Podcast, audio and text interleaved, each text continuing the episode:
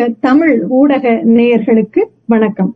நான் அட்லாண்டா ஜார்ஜியாவில் இருந்து ஜெயா மாறல் மற்றும் ஒரு செயற்கரிய செய்தோர் நிகழ்வில் கலந்து கொள்வதில் உங்களை வரவேற்பதில் மகிழ்ச்சி அடைகிறேன். அமெரிக்காவில் செயற்கரிய செயல்களை செய்து கொண்டிருக்கும் தமிழ் ஆளுமைகளை சந்திக்கும் நிகழ்ச்சிதான் இது. அந்த வகையில் இன்று நம்மிடையே இணைந்திருப்பவர்கள் செயற்கரிய செய்த இணையர் மருத்துவர் சரோஜா இளங்கோவன் அம்மாவும் மருத்துவர் சோம இளங்கோவன் ஐயா அவர்களும்.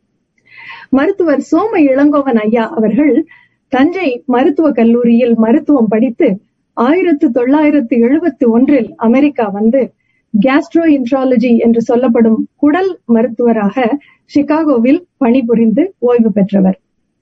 மருத்துவர் சரோஜா அம்மாவும் தஞ்சை மருத்துவக் கல்லூரியில் படித்து ஆயிரத்தி தொள்ளாயிரத்தி எழுபத்தி நான்கில் அமெரிக்கா வந்து நியூரோபேத்தாலஜி என்று சொல்லப்படும் நரம்பு நோயியலில் பட்டம் பெற்று இருபது ஆண்டுகளுக்கும் மேல் ஓக் ஃபாரஸ்ட் மருத்துவமனையிலும் சிகாகோ குக் கவுண்டி மருத்துவமனையிலும் பணிபுரிந்து ஓய்வு பெற்றவர். பணியில் இருந்து இருவரும் ஓய்வு பெற்றாலும் தொடர்ந்து தமிழ் பணிகளையும் சமூக பணிகளையும் செய்து வருகிறார்கள். ஐயா அவர்கள் சிகாகோ தமிழ்ச்சங்கம் மற்றும் வட அமெரிக்க தமிழ் பேரவையின் தமிழ்ச்சங்க பேரவையின் தலைவராக இருந்தவர். சிறுவயது முதலே தந்தை பெரியாரின் கொள்கைகளில் ஈடுபாடு கொண்டு பெரியாரோடு பழகிய இவர் அமெரிக்காவில் பெரியார் பன்னாட்டு அமைப்பை தொடங்கி அதன் தலைவராக பொறுப்பேற்று பெரியாரை உலக தலைவராக்கும் முயற்சியில் தொடர்ந்து ஈடுபட்டு வருகிறார். அம்மா அவர்களும் doctors with borders Mercer Street Friends போன்ற பல அமைப்புகளில் தன்னை இணைத்துக் கொண்டு தொண்டாற்றி வருவதோடு குழந்தைகளுக்கான திருக்குறள் கதைகள் புத்தகத்தை எழுதியிருக்கிறார். விடுதலை உண்மை ஆகிய பத்திரிகைகளில் தொடர்ந்து எழுதி வருகிறார். மகளிர் மேம்பாட்டுக்காக பல வழிகளில் தன் பங்கை செலுத்தி வருகிறார். தொடர்ந்து கூட்டங்கள் கருத்தரங்குகள் மாநாடுகளில் கலந்து கொண்டு சமூக தொண்டாற்றி வரும் இவ்விருவரையும் நம் நிகழ்வுக்கு வரவேற்று இன்னும் நிறைய தெரிந்து கொள்வோம். வாருங்கள். வணக்கம் ஐயா. வணக்கம் அம்மா. வணக்கம். வணக்கம் ஜெயா வணக்கம். உங்களை இந்த நிகழ்ச்சியில் சந்திப்பதில் உங்களோடு உரையாட போவதில் எனக்கு ரொம்ப மகிழ்ச்சி. நல்லா இருக்கீங்கல்ல அம்மா. அமெரிக்க தமிழ் ஊடகத்திற்கும் அதன் அமைப்பாளர்களுக்கும் பொறுப்பாளர்களுக்கும் ஜெயா மாறன் உங்களுக்கும் எங்களுடைய மனமார்ந்த வாழ்த்துக்கள். நன்றி. நன்றி. வாழ்த்துக்கள். நன்றி ஐயா. முதல்ல உங்களை பத்தி நான் தெரிஞ்சுக்கணும். உங்க இருவரை பற்றி நம்ம நேயர்களும் நானும் தெரிஞ்சுக்கணும்னு நினைக்கிறோம். உங்களுடைய சொந்த ஊர் பெற்றோர் உங்க இளமை காலம் படிப்பு இதெல்லாம் சொல்லுங்க ஐயா. முதல்ல இந்த செயற்கரிய செய்தவர்னு சொல்லக்கூடாது. செயற்கரிய செய்ய முற்ப- முயற்சி செய்பவர்கள் அப்படி வேணா சொல்லிக்கலாம். ஏன்னா எங்களால முடிஞ்சதை செஞ்சுக்கிட்டு இருக்கோம் அவ்வளவுதான். நான் வந்து திருச்சி பக்கத்துல பிச்சாண்டார் கோவில் என்ற கிராமத்தில் பிறந்த கிராமவாசி விவசாய குடும்பம். ஓரளவுக்கு நல்ல வசதி இருந்த குடும்பம். அங்கே உள்ளூர்லேயே தமிழ் படித்து அந்த பள்ளிக்கூடத்திலேயே படித்து பின்னர் திருச்சியிலே படித்து தூய வளனார் கல்லூரியில் படித்து தஞ்சை மருத்துவக் கல்லூரியில் படித்து நீங்கள் சொன்ன மாதிரி ஆயிரத்தி தொள்ளாயிரத்தி எழுபத்தி ஒன்னில் மேல் படிப்புக்காக அமெரிக்கா வந்தேன். எங்கள் சொந்த ஊர் என் தந்தையார் சொந்த ஊர் நவல்பட்டு என்ற கிராமம் திருச்சிக்கு பக்கத்தில் இருக்கிறது. அம்மா ஊர் வந்து நடராஜபுரம். நாங்கள் குடிபெயர்ந்தோம். கல்கண்டார் கோட்டை என்ற கிராமத்திற்கு. அது டவுன் பக்கம் கொஞ்சம் பக்- என் தந்தையார் ரயில்வேயில் வேலை செய்தார். அங்கிருந்து அவருக்கு வேலை செய்வதற்கு ஏதுவாக இருந்தது. நாங்கள் நான் படித்தது தமிழ் ரயில்வே பள்ளியில் சிறு வயதில். பிறகு Saint Joseph's Girls High School அப்படி என்று ஒரு ஊரில் பொன்மலைப்பட்டின்னு எங்கள் வீட்டிலேருந்து ரெண்டு மைல் தூரத்தில் அந்த பள்ளி உயர்நிலை பள்ளி. முடித்து விட்டு அப்புறம் Holy Cross College for the Girls அதுல அந்த ப்ரீ யூனிவர்சிட்டி அதை முடித்து விட்டு பிறகு தஞ்சை மருத்துவ கல்லூரியில் சேர்ந்து மருத்துவர் ஆனேன். ஆஹ் மிக்க நன்றி. இப்போ அந்த காலத்துல நீங்க ஆயிரத்தி தொள்ளாயிரத்தி எழுபதுகள்ல அமெரிக்கா வந்திருக்கீங்க. அப்போ வந்தப்போ அதிக இந்தியர்கள் இல்லாத ஒரு சூழ்நிலை. அப்போ உடைய உங்களுடைய அமெரிக்க வாழ்க்கை எப்படி இருந்தது? ஐயா நீங்க முதல்ல வந்ததுனால சொல்லுங்க ஐயா. என்னுடைய வாழ்க்கையின் தொடக்கமே மிகவும் ஒரு மா ஒரு மாதிரியாக தான் தொடங்குச்சு. அப்போ வந்து மருத்துவர்கள் தேவை என்பதற்காக அந்த தேர்வு இசிஎஃப்எம்ஜி என்ற தேர்வு எழுதினவர்களை ஆர்வத்துடன் வரவழைத்தார்கள். மருத்துவமனையிலேயே விமான பயண சீட்டு முன்னே வாங்கி பின்னர் சம்பளத்தில் பிடித்துக் கொள்வார்கள். அந்த மாதிரி வந்து என்னை வரவேற்க வேண்டியவர்கள் சிகாகோ ஒஹேர் ஏர்போர்ட்டில் வராததால் அங்கே தொலைபேசியிலே ஒன்றும் தெரியாமல் தொலைபேசியிலே ஒரு அம்மையாரின் கூட பயணம் செய்தவர் லண்டனில் இருந்து வந்த அம்மையார் சொன்ன பெயர் அண்ணாமலை என்ற பேராசிரியர் பெயர் யூனிவர்சிட்டி ஆஃப் சிகாகோ அவருடைய பெயரை அந்த தொலைபேசி அட்டவணையில் கண்டுபிடித்து அவருக்கு தொலைபேசியில் கூப்பிட்டு அவர் என்னிடம் கார் இல்லை என்று சொல்லி அப்பொழுது சிகாகோ தமிழக தலைவராக இருந்த பாலசுப்ரமணியம் என்பவரை அழைத்து அவர் என்னிடம் கார் இல்லை என் நண்பர் கணேசன் அவரிடம் கார் இருக்கிறது அவருடன் வந்து உங்களை அழைத்துக் கொள்கிறோம் என்று சொல்லி வரவேற்பு அன்றே மிகவும் அருமையாக இருந்தது. அவர் பாலசுப்ரமணியம் வீட்டில் தங்கி அடுத்த நாள் மருத்துவமனைக்கு சென்றேன். ஆனால் குறைந்த அளவில் இருந்தாலும் நல்ல நண்பர்கள் இருந்தார்கள். தமிழர்கள் மிக குறைவு பொறியியல் வல்லுநர்கள் தான். சிக்காகோ பூராவுக்குமே ஒரே ஒரு இந்திய கடை தான் இருந்தது அங்குதான் வாங்க வேண்டும். ஆனால் நண்பர்கள் மிகவும் அன்புடன் பாசத்துடன் வீட்டிற்கு அழைத்து சென்று சாப்பாடு கொடுத்து கையிலேயும் சாப்பாடு கொடுத்து அந்த மாதிரி எல்லாம் கவனித்துக் கொண்டார்கள். அதனால ரொம்ப அருமையான வாழ்க்கையை தான் தொடங்கினோம். அம்மா வந்து ஆயிரத்தி தொள்ளாயிரத்தி எழுபத்தி நாலுல வந்தாங்க. அவங்களுக்கு ராயல் வெல்கம் அதாவது நான் போய் நியூயார்க் ஏர்போர்ட்டுக்கே போய் அங்கேயே இருந்து அங்கேயே கூட்டி நண்பர்களோட அப்படியே வந்து நாயகரா போயிட்டு அப்படியெல்லாம் வந்துட்டு அப்புறம் வீட்டுக்கு வந்தோம் எழுபத்தி நாலுல. அவங்க வரவேற்பு தனி. ஓ இந்தியால இருந்து வந்த உடனே நயகரா கூட்டி போய் காமிச்சிட்டீங்க. அவ்வளவுதான். சரி அம்மா நீங்க உங்களுடைய வரவேற்பு ரொம்ப பிரம்மாண்டமாக நடந்திருக்கிறது. இங்கே வந்த உடனே நீங்க உங்களுக்கு ஒரு மருத்துவராக நீங்க அங்கே பணியாற்றி இருக்கிறீர்கள் இல்லையா? இந்தியாவில் நீங்கள் மருத்துவராக பணியாற்றி இருக்கிறீர்கள் இங்கே வந்த உடனே ஒரு மருத்துவராக ஒரு தாயாக நீங்கள் என்னென்ன சவால்களை ஒரு பெண்ணாக நீங்க சந்திச்சீங்க? இங்க வந்தோடனே எனக்கு வந்து புதிதாக திருமணமாகி வந்தன. இங்க வந்தோடனே வேலை செய்யறதுக்கு வாய்ப்பு கிடையாது. ஏன்னா ப- வந்து இசிஎஃப்எம்ஜி அப்படின்னு ஒரு இது எழுதணும். அது படிக்கணும்.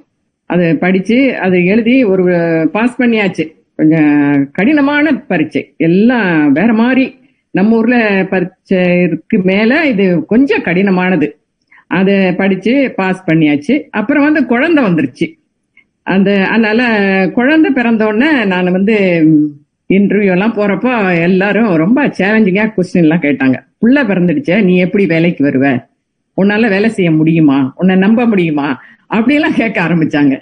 இல்ல இல்ல நான் வந்துருவேன். எனக்கு வே- ஊர்ல வேலை செஞ்சிட்டு இருந்துட்டு இங்க ஒரு வருடமா வேலை செய்யாம ஒன்றரை வருடமா வேலை செய்யாம இருந்தது ரொம்ப கஷ்டமா இருந்தது.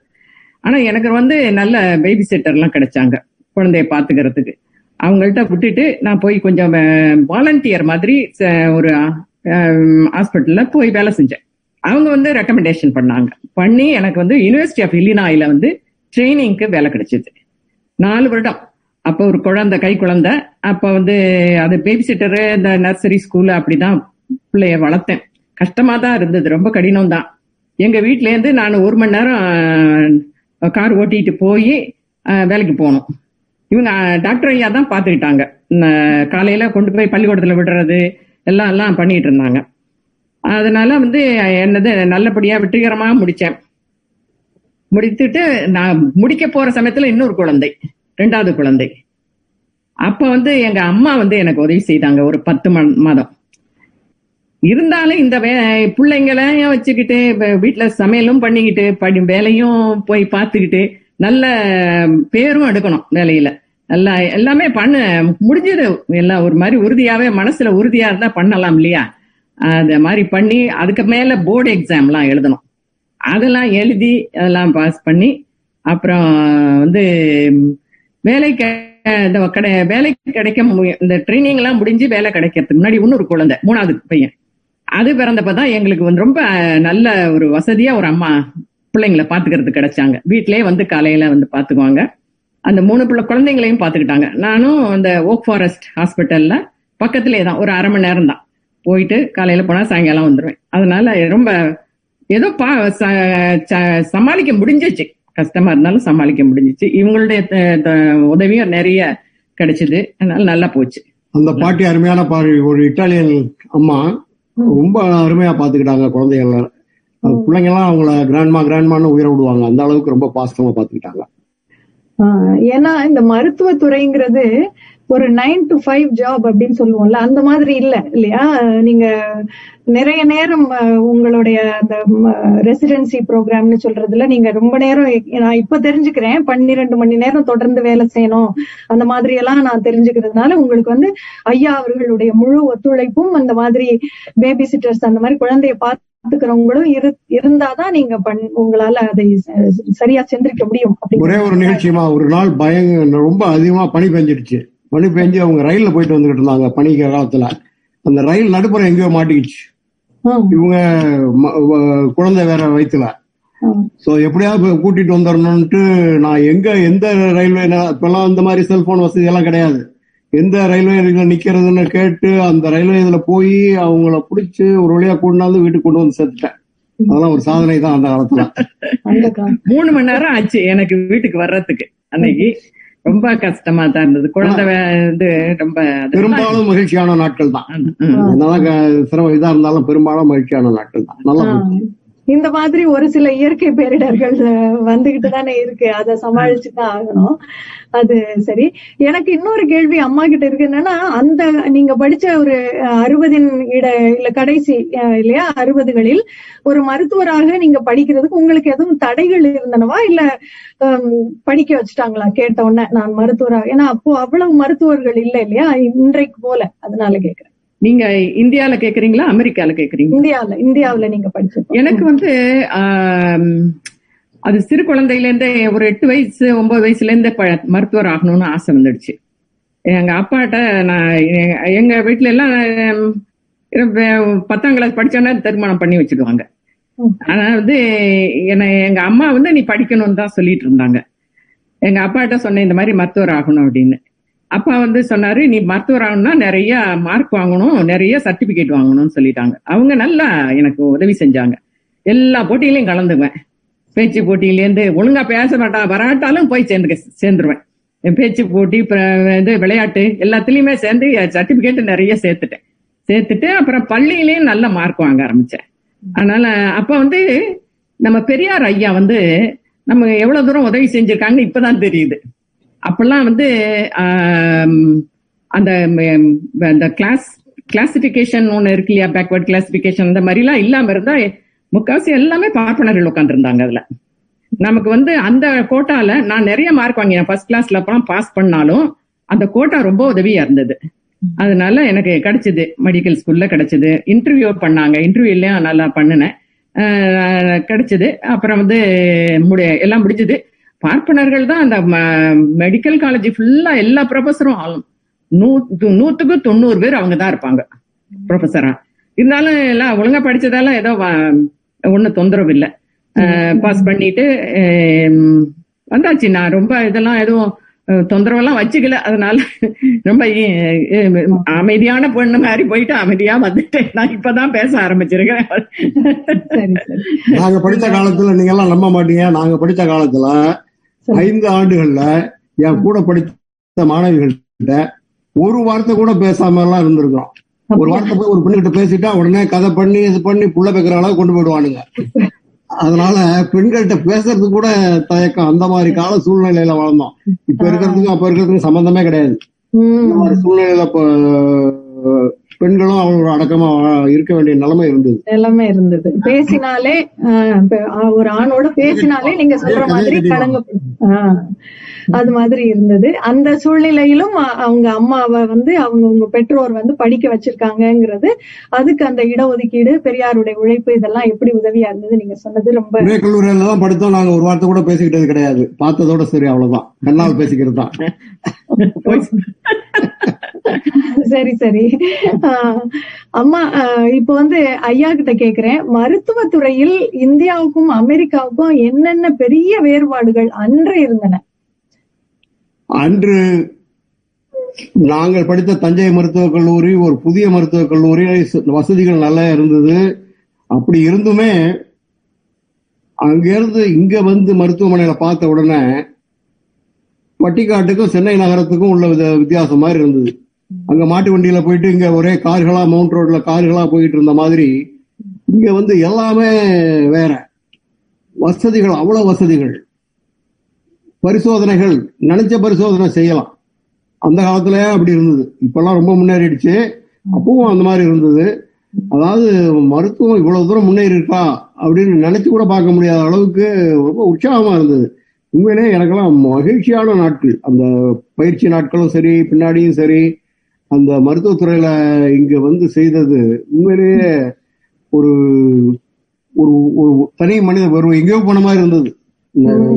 இப்போ கொண்டு போய் நம்ம நிலாவில் உட்கார வச்சா எப்படி இருக்கும்? அந்த மாதிரி இருந்துச்சு. நம்ம ஊர்ல இருந்து வந்து இங்க செயின்ட் பிரான்சிஸ் ஹாஸ்பிட்டல் எவன்சன் ஒரு கத்தோலிக் ஆஸ்பத்திரி. இங்க வேலை செஞ்சது அவ்வளவு மகிழ்ச்சியான நினைச்சது செய்யலாம். நல்ல உதவி செய்யலாம். அந்த மாதிரி இருந்தது. ஆனா மருத்துவர் நல்லா சொல்லி கொடுத்தாங்க. கத்துக்கிறதுக்கு நல்ல அதுவும் அம்மா படிச்ச குக்கவண்டி ஹாஸ்பிட்டல் ரொம்ப பெ- ரொம்ப பெரிய மருத்துவமனை. அந்த குக்கவண்டி ஆஸ்பத்திரி பேர் இல்லாம ஒரு மெடிக்கல் ஜேர்னல் கூட பார்க்க முடியாது. அந்த அளவுக்கு ஆராய்ச்சி கட்டுறவங்க எந்த துறையா இருந்தாலும். அந்த மாதிரி எல்லாம் சிகாகோ வந்து பெரிய இதா இருந்தது. அங்கெல்லாம் நான் போய் அங்கேயும் பயிர்ந்திருக்கேன் ரொம்ப சிறப்பான பயிற்சி நல்லா இருந்தது. மகிழ்ச்சியான காலமா. மகிழ்ச்சியான காலம் சரி. ஆஹ் அப்போ இப்ப ஐயா வந்து ஆஹ் அம்மா அவர் பெரியாருடைய கொள்கையில் ஈடுபாடு கொண்டவர். அப்படிங்கறது உங்களுக்கு திருமணம் பேசி இருக்கும்போது உங்களுக்கு தெரியுமா? அப்போ உங்களுடைய எண்ணப்போக்கு எப்படி இருந்தது? அத சொல்லுங்க. அதான் எனக்கு வந்து ம- அப்பா வந்து திருமண ஏற்பாட்டுக்காக பண்ணிட்டு இருந்தாங்க. அப்ப வந்து சொன்னாங்க இந்த மாதிரி ஒரு பையன் இருக்காரு நீ உங்க காலேஜில் தான் படிச்சவராமே அஹ் அப்படின்னு சொன்னாங்க.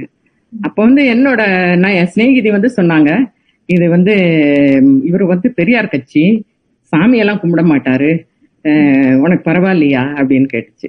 நான் சொன்னேன் நல்ல மனிதர்னு சொல்றீங்க அதை நான் நம்புறேன். எனக்கு சாமி குடு கும்பிட்டாலும் சரி பணம் இல்லாட்டாலும் ஒண்ணும் கவலை இல்லை அதை பத்தி அப்படின்னு அதுகிட்ட சொன்னேன் நான். அப்புறம் எனக்கு எங்க அப்பாவுக்கு அதெல்லாம் தெரியுமோ தெரியாதோ தெரியல. ஆனா குடும்பத்தை பார்த்தாரு. அவங்க குடும்பம் நல்ல குடும்பம் அவங்க. அப்படின்னு சொல்லிட்டு அவங்களும் சரின்ட்டு ம- ஏற்பாடுகள் செய்ய ஆரம்பிச்சாங்க. அதனால எனக்கு அதை பத்தி கவலை இல்லை. நல்ல மனிதரா இருக்கணும். நாலு பேருக்கு தானே தெரியும் அவங்க நல்ல மனிதரா என்னான்ட்டு.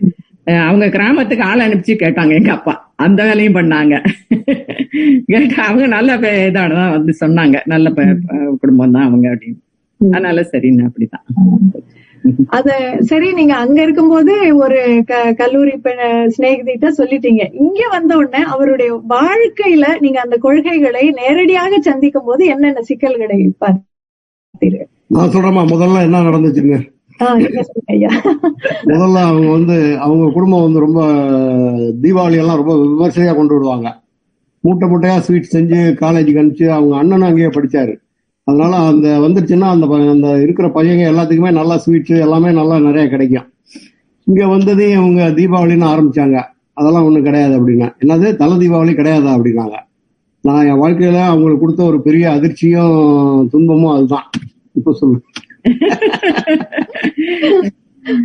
அதுதான். நான் வந்து தனியா சாமியெல்லாம் படம் எல்லாம் வச்செல்லாம் கும்பிட்டுட்டெல்லாம் இருந்தேன் அதுக்கெல்லாம் ஒண்ணும் சொல்ல மாட்டாங்க. உன்னோட இஷ்டம் நீ எதை வேணாலும் பண்ணிக்க.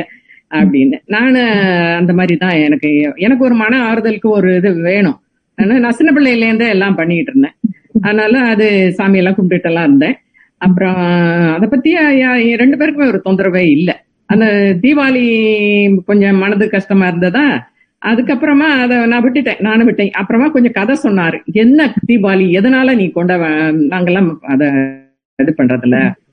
கொண்டாடுறது இல்ல அப்படின்னு சொல்றது அதுக்கு வந்து ஒரு கதையெல்லாம் சொன்னாரு. எனக்கு கதையெல்லாம் ஒண்ணுமே தெரியாம ஏதோ நல்லதுக்கும் தீமைக்கும் ஏதோ சண்டை நடந்துச்சா அதனால அப்படின்லாம் நினைச்சிட்டு இருந்தேன். புராண கதைய சொன்னா அவ்வளவுதான். சரி சரி எனக்கு வேண்டாம். தீபாவளி வேண்டான்னு அப்பயே ஒதுக்கி வச்சுட்டேன். அப்புறம் பொங்கல் தான் நாங்க கொண்டாடுவோம். அப்புறம் திருமண நாள் அப்புறம் பிறந்த நாள். என் பிறந்த நாளை நான் இங்க வந்து தான் கொண்டாட ஆரம்பிச்சேன். அப்ப- அப்பதான் எனக்கு நம்மளுடைய பிறந்த நாள் நம்ம கொண்டாடணும். அது மகிழ்ச்சிக்குரியது. அப்படின்னு அது அப்புறம் குழந்தைகள் அது அது போய் உண்மையான மகிழ்ச்சியான நிலைகள்லாம் பார்க்க முடிஞ்சது. அதுக்கப்புறம் தான் இன்னும் சொல்ல போனா இது இந்தியாவுல இருந்திருந்தா கூட கொஞ்சம் கஷ்டமா இருக்கும் தீபாவளி கொண்டாடாம இருக்கிறது. அமெரிக்காவில் அவ்வளவு பெரிய துன்பமாக இருந்திருக்காது. ஏன்னா இங்க உள்ள புறச்சூழ்நிலைகள் அதை சார்ந்து இல்லாம இருக்கிறதுனால. இல்லையா? அது உண்மைதான். அது கொஞ்சம் உதவி என்னோட ப்ரொஃபஷன்ல இந்த அதுங்கெல்லாம் பெரிய இது பண்ணுவாங்க. ஹாப்பி தீபாவளிம்பாங்க அது இதுமாங்க ஓகே ஓகேன்ட்டு போயிட்டே இருப்பேன் நான். ஒன்னும் சொல்ல மாட்டேன். என்கிட்ட பர்சனலா யாராவது வந்து நீங்க தீபாவளிக்கு வாங்க வீட்டுக்கு வாங்க அப்படின்னா நான் நாங்க கொண்டாடுறது இல்ல அப்படின்னு சொல்லிடுவேன் ஆஹ் அதுக்கப்புறம் அதாவது ஏன் கொண்டாடுறதுன்னு கேட்டாங்கன்னா நான் கதையை சொல்லிடுவேன் அதனால அவங்களுக்கும் புரியும் அப்படின்ட்டு அதனால இது கொஞ்சம் தொந்தரவு தான். இங்க இங்க வந்து இந்த கொலு எல்லாம் வைக்கிறேன் அது இதும்பாங்க. நீங்க வாங்க எங்க வீட்டுக்கு அப்படிம்பாங்க. நானும் அதையும் சொல்லிட்டேன். அந்த இந்த கொலு எல்லாம் எனக்கு பிடிக்காது. நான் அதை நம்புறது இல்ல அப்படின்லாம் சொன்னா அவங்க பாட்டி விட்டுருவாங்க. நம்ம அவங்கள போய் ரொம்ப தொந்தரவு. மத்தபடி நண்பர்களா தான் இருப்போம். அது நாங்க பண்ண மாட்டோம்னு அவங்களுக்கு தெரியும். சரி. சரி. சரி.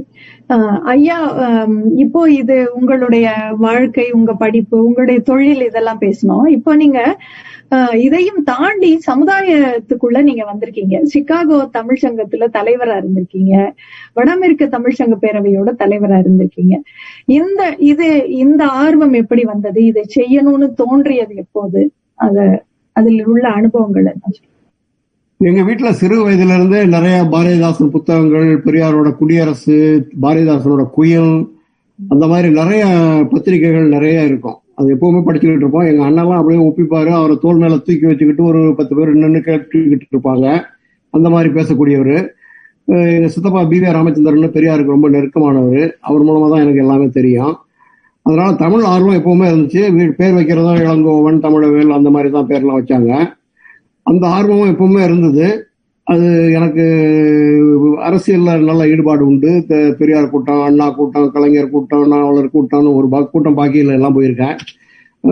ரொம்ப காலமா அந்த அடிப்படை அப்படியே வந்தது. இங்கே சிக்காகோ வந்தது. சில தமிழர்கள் நல்ல தமிழ் ஆர்வம் உள்ளவர்கள் இருந்தார்கள். அவர்கள் கூட பேசி நம்மளாம் ஏதாவது செய்யணும் அப்படின்லாம் பார்த்து இது பண்ணோம். நான் வந்து எந்த பதவியும் நான் தேடி இது வரைக்கும் போனது கிடையாது. ஏதாவது ஒரு கடமை சொன்னாங்கன்னா பொறுப்பு நான் செய்ய முடிஞ்சுன்னா நான் செய்யறேன்னு சொல்லி ஏத்துக்கிட்டு அது என்னால் முடிஞ்ச அளவுக்கு நல்லா செஞ்சிருக்கேன் அந்த மாதிரி தான் என்ன இருக்க சொன்னாங்க. அதனால நான் இருந்தேனே தவிர நானா போய் தேடி எதுவும் போகல. ஆனா நண்பர்கள் நல்ல நண்பர்கள் அருமையா உதவி செஞ்சாங்க. கூடவே இருந்தாங்க. நாங்க எல்லாம் சின்ன குழுவா இருந்தாலும் நல்ல சிறப்பா எங்களால முடிஞ்ச அளவுக்கு என்ன செய்யணுமோ அதை செஞ்சோம். சிகாகோ தமிழ்ச்சங்கத்தில் எல்லாருமே ஈடுபட்டு ஒரு பெண்களை உள்ள கொண்டு வந்ததுல என்னுடைய பங்கு ஓரளவுக்கு உண்டு. முக்கியமா மகளிர் வரணும் மகளிர் நிகழ்ச்சி நடத்தணும் அப்படின்னு சொல்லி எல்லாத்தையும் எவ்வளவு தூரம் நல்லா புகழ்ந்து சொல்ல முடியுமோ சொல்லி அவங்களெல்லாம் உள்ள கொண்டு வந்து கொண்டு வந்தோம். அதே மாதிரி பேரவையிலையும் என்ன தலைவராக இருக்க சொன்னாங்க ஒரு மாநாடு நடத்தணும் நாங்கள் அது நடத்துகிறப்போ வந்து எனக்கு வந்து என்னன்னா நம்ம தனியா இருக்கிறோம் தமிழ் அகாடமி அவங்க தனியா இருக்கிறாங்க அப்படிங்கிறத பார்த்துட்டு ஜார்ஜ் ஹார்ட் அவரை கூப்பிட்டு அவரை எங்க வீட்டுக்கு வர சொல்லி வச்சு அவருக்கு வந்து ஒரு விருது கொடுக்கணும்னு சொல்லி கவிஞர் அப்துல் ரஹ்மான் வந்தாரு. அவர் மூலியமா வந்து ஒரு பேரவை விருதுன்னு தனியா அதுக்காகவே கொடுத்தோம். அந்த மாதிரி லிண்ட் ஹோம் இந்த மாதிரி பெரிய பெரிய ஆளுங்களுக்கெல்லாம் கொடுத்துருக்கோம். அதுல அமெரிக்க பல்கலைக்கழகங்களை நம்ம உள்ள கொண்டு வரணும் அவங்களோட சேர்ந்து செய்யணும் அப்படிங்கிற முயற்சியில ஓரளவுக்கு இது பண்ணோம். அந்த மாதிரி தான் நான் தமிழ் தமிழ் தமிழ்ச்சங்கம் தமிழ்ச்சங்க பேரவை எல்லாத்துலயுமே. அப்புறம் கவியரங்கம் இந்த தமிழ்ச்சங்கம் இதுல கட்டுரை எழுதுறது அந்த மாதிரி இதெல்லாம் நிறைய செஞ்சேன். என்னால முடிஞ்ச அளவுக்கு எவ்வளவு பேர்த்த ஊக்குவிக்க முடியுமோ அவ்வளவு பேர்த்த ஊக்குவிச்சு எல்லாத்தையும் உள்ள கொண்டு வந்து நல்லா எங்களால முடிஞ்ச அளவுக்கு எவ்வளவு சிறப்பா செய்ய முடியுமோ அவ்வளவு சிறப்பா செஞ்சோம் பெரிய மகிழ்ச்சியான நாட்கள். சரி. இப்போ நீங்க இந்த உலக தமிழ் மாநாடு சிகாகோல நடந்தப்ப கூட நீங்க அதன் முக்கிய பங்கு பொறுப்புல இருந்திருக்கீங்க. அதை பத்தியும் நீங்க சொல்லுங்க. அந்த மாநாடு எவ்வளவு சிறப்பாக நடந்தது? அறிஞர் அண்ணா உலக தமிழ் மாநாடு நடத்தினப்ப நான் சென்னையில இருந்தேன். அதுல வந்து ஒரு பிரஸ் பாஸ் மாதிரி ஒரு நண்பர் கொடுத்தாரு. பக்கத்திலே இருந்து எல்லாத்தையுமே பார்த்தேன். அந்த மாதிரி ஒரு மாநாடு அப்படியே கண்ணிலே நிற்கும் அந்த அளவுக்கு அவ்வளவு சிறப்பா நூத்தி எண்பது நாட்டுல இருந்து அறிஞர்கள் வந்து கட்டுரைகள் படிச்சு ஜாக்கிர் ஹுசேன் தான் தலைமை தாங்கணும்னு கொண்டு வந்தார். காமராஜர் பெரிய பெரிய ஆளுங்க எல்லாத்தையும் வச்சு இந்த பக்கம் மக்களுக்கு தனியாக அந்த பக்கம் ஆராய்ச்சியாளர்களுக்கு தனியாக அந்த மாதிரி சிறப்பாக செய்தார். அந்த மாதிரி எனக்கு வந்து அப்போ இருந்தே ஒரு ஆழ் மனதில் ஒரு இது. அப்புறம் மலேசியாவில் நடந்த மாநாட்டுக்கு போயிருந்தோம். அப்பவே வந்து நான் கிட்டத்தட்ட ஒரு பத்து ஆண்டுகளாக ஒரு பல்கலைக்கழகங்களோட சேர்ந்து பழகி பேசி யூனிவர்சிட்டி சிக்காகோ பென்சில்வேனியா பென்சில்வேனியாவில் ராஜம்னு ஒரு அம்மையாக இருந்தாங்க. அவங்கள கூப்பிட்டு அவங்களுக்கு விருது கொடுத்தோம். அந்த மாதிரி நிறைய பேர்த்த கொண்டு வந்து கொலோன் பல்கலைக்கழகத்துல உள்ரிக்கம்மையார் ஒருத்தர் இருந்தாங்க. அவங்க அங்கேயெல்லாம் போய் எல்லாம் இது பண்ணி ஒரு நல்லா தயார் பண்ணி ஒரு நம்ம பல்கலைக்கழகங்களோட சேர்ந்து ஒரு சிறப்பான மாநாடு நடத்தணும் அப்படிங்கிற எண்ணம் தான் எனக்கு. அதை வந்து பல்கலைக்கழகங்களோட சேர்ந்து பேசி university Chicago university Pennsylvania university Cologne இவங்க எல்லாரும் ஒத்துக்கிட்டாங்க. அந்த சமயத்தில் என்ன ஆச்சுன்னா நம்ம தமிழ் அறிஞர்கள் என்ன ஆச்சுன்னா அவங்க வந்து நம்மளுடைய தமிழ் பெருமையை சொல்லணும் அப்படிங்கிற ஒரு ரொம்ப ஆர்வத்தில் பல்கலைக்கழகங்களோட இணைந்து செய்ய மாட்டேன்னு இது பண்ணிட்டாங்க. எனக்கு பெரிய ஏமாற்றம். உண்மையிலேயே எனக்கு ரொம்ப கோ- இன்னும் சில நண்பர்கள் கூட நான் பேசுறது கூட கிடையாது. அந்த அளவுக்கு கோபம். என்னன்னு கேட்டீங்கன்னா ஒரு நல்ல அரிய சந்தர்ப்பம் கிடைச்சது. பல்கலைக்கழகங்களோட சேர்ந்து பெரிய அறிஞர்களோட சேர்ந்து நடத்தி இருக்க வேண்டிய மாநாடு. ஆனால் மாநாடு சிறப்பாக நடந்தது. பத்தாயிரம் பேர் வந்தாங்க. தமிழ்நாட்டு அறிஞர்கள் முக்கால்வாசி எல்லாம் தமிழ்நாடு தான். மற்ற நாடுகள்லேருந்து கொஞ்சம் பேர் வந்தாங்க. ஆனா பல்கலைக்கழகத்திலிருந்து தமிழ்நாடு பல்கலைக்கழகத்தில் வந்தாங்களே தவிர வெளிநாட்டு அமெரிக்காவில் மாநாடு நடத்தலாம் அமெரிக்க பல்கலைக்கழகங்கள் ஈடுபடலை அப்படிங்கிறதெல்லாம் எனக்கு கொஞ்சம் வருத்தம். ஆனாலும் நிறைய பேர் இதுதான் பெரிய மாநாடு. பத்தாயிரம் பேர் வந்து அவங்களுக்கெல்லாம் செலவு போட்டு டிக்கெட் கொண்டாந்து எல்லாத்தையும் நல்லா கவனித்து அருமையாக கவனித்து எல்லாத்தையும் நல்லா பாராட்டி சிறப்பாக பண்ணோம் அதில் முக்கியமாக கண்ணபிரான் ரவிசங்கர் என்கிற பேராசிரியர் மிகவும் அருமையாக பாடுபட்டு வாட் இஸ் தமிழ் அப்படின்னு ஒரு ஆங்கிலத்தில் ஒரு புத்தகம் போட்டார். அந்த புத்தகத்தை எல்லாம் வந்தவங்க எல்லாத்துக்குமே கொடுத்தோம். அதை வந்து வாட் இஸ் தமிழ் அப்படின்னு தமிழ் தெரியாதவங்களுக்கு நமக்கே கூட தெரியாத விஷயம்லாம் அதில் நிறையா இருக்குது அந்த புத்தகத்தை அவர் எழுதி அந்த மாநாட்டில் வெளியிட்டால் அது எனக்கு ஒரு பெருமையான ஒரு இது. மாநாடு சிறப்பாக நடந்தது. வந்தவங்க எல்லாருமே ரொம்ப மகிழ்ச்சியோடு இருந்தாங்க. தமிழ் நம்ம தமிழ் அறிஞர்களுக்கு இவங்க வந்து இந்த மாதிரி ஒரு இதில் கலந்துக்கிறதுக்கு ஒரு சந்தர்ப்பம் நல்லா கிடைச்சிது. அவங்களுக்கு முடிஞ்ச அளவு உதவி செஞ்சு அதெல்லாம் பண்ணோம். அப்படிங்கிற அளவில் மகிழ்ச்சி. ஆனா இமயமலையை தொட்டிருக்க வேண்டியது ஒரு குரு குற்றத்துல ஏன் நின்றுடுச்சு அப்படிங்கிறது என்னுடைய ஆதங்கம். அது நிறைய பத்தி நான் சொல்றது இல்லை நீங்க இப்ப கேட்டதுனால அதை சொல்றேன். இதை போய் நம்ம பெருமையை மட்டும் சொல்லுவானே. நான் எப்பவுமே பெருமையை தான் பொது மேடையில சொல்லுவேன். குறைகளை நேரா கூப்பிட்டு எல்லாத்தையும் விட்டு வாங்கிடுவேன். யாரா இருந்தாலும் சரி. அதை பத்தி எனக்கு கவலை கிடையாது. ஆனா இப்ப நீங்க கேட்டதுனால அதை சொல்ல வேண்டிய ஒரு கட்டாயம் வந்துருச்சு. நண்பர்கள் உழைத்தவர்களை பாராட்டுகிறேன். இன்னும் சிறப்பாக செய்திருக்கவில்லையே என்பதுதான் என்னுடைய தவறாகவே நான் அவருக்கு கருதுகிறேன். அவர்களுக்கு நன்றாக விளக்கி சொல்லி நன்றாக செய்திருக்க வேண்டும் என்பதை என்னுடைய தவறாகவே நான் ஏற்றுக்கொள்கிறேன். ஒரு தலைமை பண்பு அப்படின்னு சொல்றதுக்கு இப்ப நீங்க சொன்னது ஒரு பெரிய எடுத்துக்காட்டா இருக்கு. அறிஞர் அண்ணா அவர்களோடு கூடவே இருந்து நீங்கள் பெற்ற பயிற்சியை அப்படியே நீங்கள் இந்த மாநாட்டில் கொடுத்து நீங்கள் உழைத்திருக்கிறீர்கள். சிறப்பாக இருந்திருக்கும். நிச்சயம் நான் தான் தவற விட்டுட்டேன். நிச்சயம் நிறைய கேள்விப்பட்டிருக்கிறேன். அந்த மாநாட்டை பத்தி மிக சிறப்பாக இருந்திருக்கும். இப்ப நீங்க அதை பத்தி சொன்னதுக்கு நன்றி. ஆயிரக்கணக்கான பேர் உழைச்சாங்க. அப்படியே இரவு பகலா எல்லாம் உழைச்சு நல்ல உழைப்பு நல்ல ஒத்துழைப்பு இவ்வளவு பொருள் செலவு செஞ்சு நம்மளால நடத்த முடியுமா அப்படின்னு மலேசியாவுல அந்த தலைவர் மாரிமுத்து அவர் கேட்டார். உங்களால் நடத்த முடியுமா? இது வரைக்கும் அரசாங்கங்கள் தான் நடத்தியிருக்கு. உங்களால் நடத்த முடியுமா அப்படின்னு கேட்டாரு. நீங்க சிக்கா வந்து பாருங்க நாங்க நடத்தி காமிக்கிறோம்னு ரொம்ப இதா சொன்னேன் நான் அப்ப. ஆனா இவ்வளவு பெருசா வரும்னு நானே எதிர்பார்க்கல. ஆனா ரொம்ப சிறப்பா உலகமே பாராட்டுற அளவுக்கு நல்ல சிறப்பா நடந்தது. நன்றிங்க இப்ப அம்மா கிட்ட கேட்கணும்னு நினைக்கிறேன். அம்மா நீங்களும் தமிழ் மேல் ஆர்வம் கொண்டவர். புத்தகம் எழுதியிருக்கிறீங்க தமிழ்ல மொழிபெயர்ப்பு செஞ்சிருக்கிறீங்க. எல்லாம் ஃபெட்னாவோட இலக்கிய வினாடி வினால எல்லாம் நான் கலந்துக்குவேன் அப்படின்னு விருப்பமா கலந்துக்கிறீங்க. உங்களுடைய தமிழ் ஆர்வத்தை பத்தி சொல்லுங்க. எனக்கு வந்து தமிழ் மேல ஆர்வம் வந்தது இங்க அமெரிக்கா வந்த பிறகுதான். அதுவும் இவங்களோட இருந்ததாலதான் வந்தது. ஏன்னா நானு எங்க எங்க வீட்டுல படிக்கிறதுக்கு தமிழ் புத்தகங்கள் ரொம்ப குறைவா தான் இருக்கும். பாட புத்தகங்களை தவிர ரொம்ப இல்லை. எங்க அப்பா வேற வந்து ஒரு பஞ்சாயத்து ஆபீஸ் இருக்கும். அங்க போய் எல்லாம் படிச்சுட்டு வந்துருவாங்க. எங்களுக்கு பாட புத்தகம் தவிர தவிர ஒன்றும் கிடையாது. அப்புறம் வந்து நான் திருமணம் ஆனவுடனே எங்க கொழுந்தனார் இவங்க அண்ணன் ஒரு கடிதத்தை கொண்டாந்து காமிச்சாரு. இவங்க எழுதின கடிதம். அதுல வந்து ஒரு கவிதை இருந்தது. அந்த கவிதை வந்து இவங்க வந்து கலைஞர் வந்து அமெரிக்கா வந்தப்போ அவர் எழுதி கொடுத்தது. அவருக்கு எழுதி இவர் காமிச்சு கொடுத்திருக்காரு வாழ்த்து மடல் அது பார்த்தோன்னே ரொம்ப நல்லா தமிழ்ல எழுதியிருக்காரு அப்படின்னு ஒரே சந்தோஷம் எனக்கு. அது அதுதான் ஃபர்ஸ்ட் பாயிண்ட் நம்மளுக்கு. அப்புறம் இங்க வந்த பிறகு இந்த வேலையில எல்லாம் நான் ரொம்ப ஆர்வமா வேலையிலே இருந்ததால தமிழ் படிக்கிறதுக்கு எனக்கு ரொம்ப வாய்ப்பு இல்லாம போச்சு. குழந்தைங்க பெருசாக ஆகும்போது எனக்கு அதுங்களும் தமிழ் ப- பேசணும் படிக்கணும்னு ஒரு ஆசை வந்தது. அதுக்கு முன்னாடியே சிகாகோ தமிழ் சங்கம் வந்து ரொம்ப ரொம்ப மோசமா போயிடுச்சு. க- சிகாகோ தமிழ் சங்கமே இல்லாத நிலைமை வந்தது அப்ப. ஆயிரத்தி தொள்ளாயிரத்தி எழுபத்தி ஏழு எழுபத்தி எட்டு அப்போ. மூடியே போயிடுச்சுன்னு வச்சுக்கோங்க. அப்ப வந்து துக்காராம்னு ஒரு நல்ல மனிதர். அவரு வந்து காசு கொடுத்து எல்லாத்துக்கும் சாப்பாடை போட்டு சங்கத்தை ஆளுங்களை எல்லாம் கூட்டி அந்த ஒன்னே ஒண்ணு உட்காந்து சாப்பிட்டுக்கிட்டு இருந்தோம் அவ்வளவுதான். வேற ஒண்ணுமே பண்ணல. அப்புறம் தான் தே- தோணுச்சு சரி நம்ம வந்து ஏதாவது செய்யணும் எல்லாரும் சேர்ந்து அப்படின்னு பெண்கள்லாம் பாட்டு பாடுறோம். அப்புறம் நடனங்கள் நாடகங்கள் இதெல்லாம் கொஞ்சம் கொஞ்சமா சாப்பாடெல்லாம் நாங்களே வீட்டுல இருந்து சமைச்சு கொண்டு போய் கொண்டு போய் வைப்போம். அப்படியே கொஞ்சம் கொஞ்சமா வே- மேல வந்ததுதான். இப்ப இப்ப சிகாகோ தங்க தமிழ் சங்கம் எவரெஸ்டுக்கே போயிடுச்சு அப்படி இருந்ததுதான் அந்த மாதிரி அதனால நம்ம செய்யறதுனால ஆஹ், தமிழ் மேல இன்னும் ஆர்வம் வந்தது. அதனால வந்து அங்க தமிழ் பெண்களும் நல்லா பேசுறக்கூடிய ஆளுங்க பாடுற ஆளுங்க ஆளுங்கள்லாம் இருந்தாங்க. அப்புறம் அதுக்கு தகுந்த மாதிரி ஒரு நல்ல இசை கலைஞர் ஐங்கரன் ஒருத்தர் வந்தார். அவர் ஆண் பாட்டம் ஆணாவும் பாடுவார் பெண்ணாவும் பாடுவார். அவர் வந்தோடனே இன்னும் மேல போச்சு. எல்லாம் பா- அந்த பாட்டு மேல மயங்கி நல்ல இது. இந்த மாதிரி நிறைய நல்ல இதெல்லாம் நடந்துகிட்டே இருந்தது. எனக்கும் அப்ப வந்து வேலை செஞ்சிட்டு இருக்கப்போ ஒரே ஆங்கிலத்துல தானே பேசுவோமா? அதனால எனக்கு தமிழ் பேசுறதுக்கு ரொம்ப வாய் குளர ஆரம்பிச்சுது.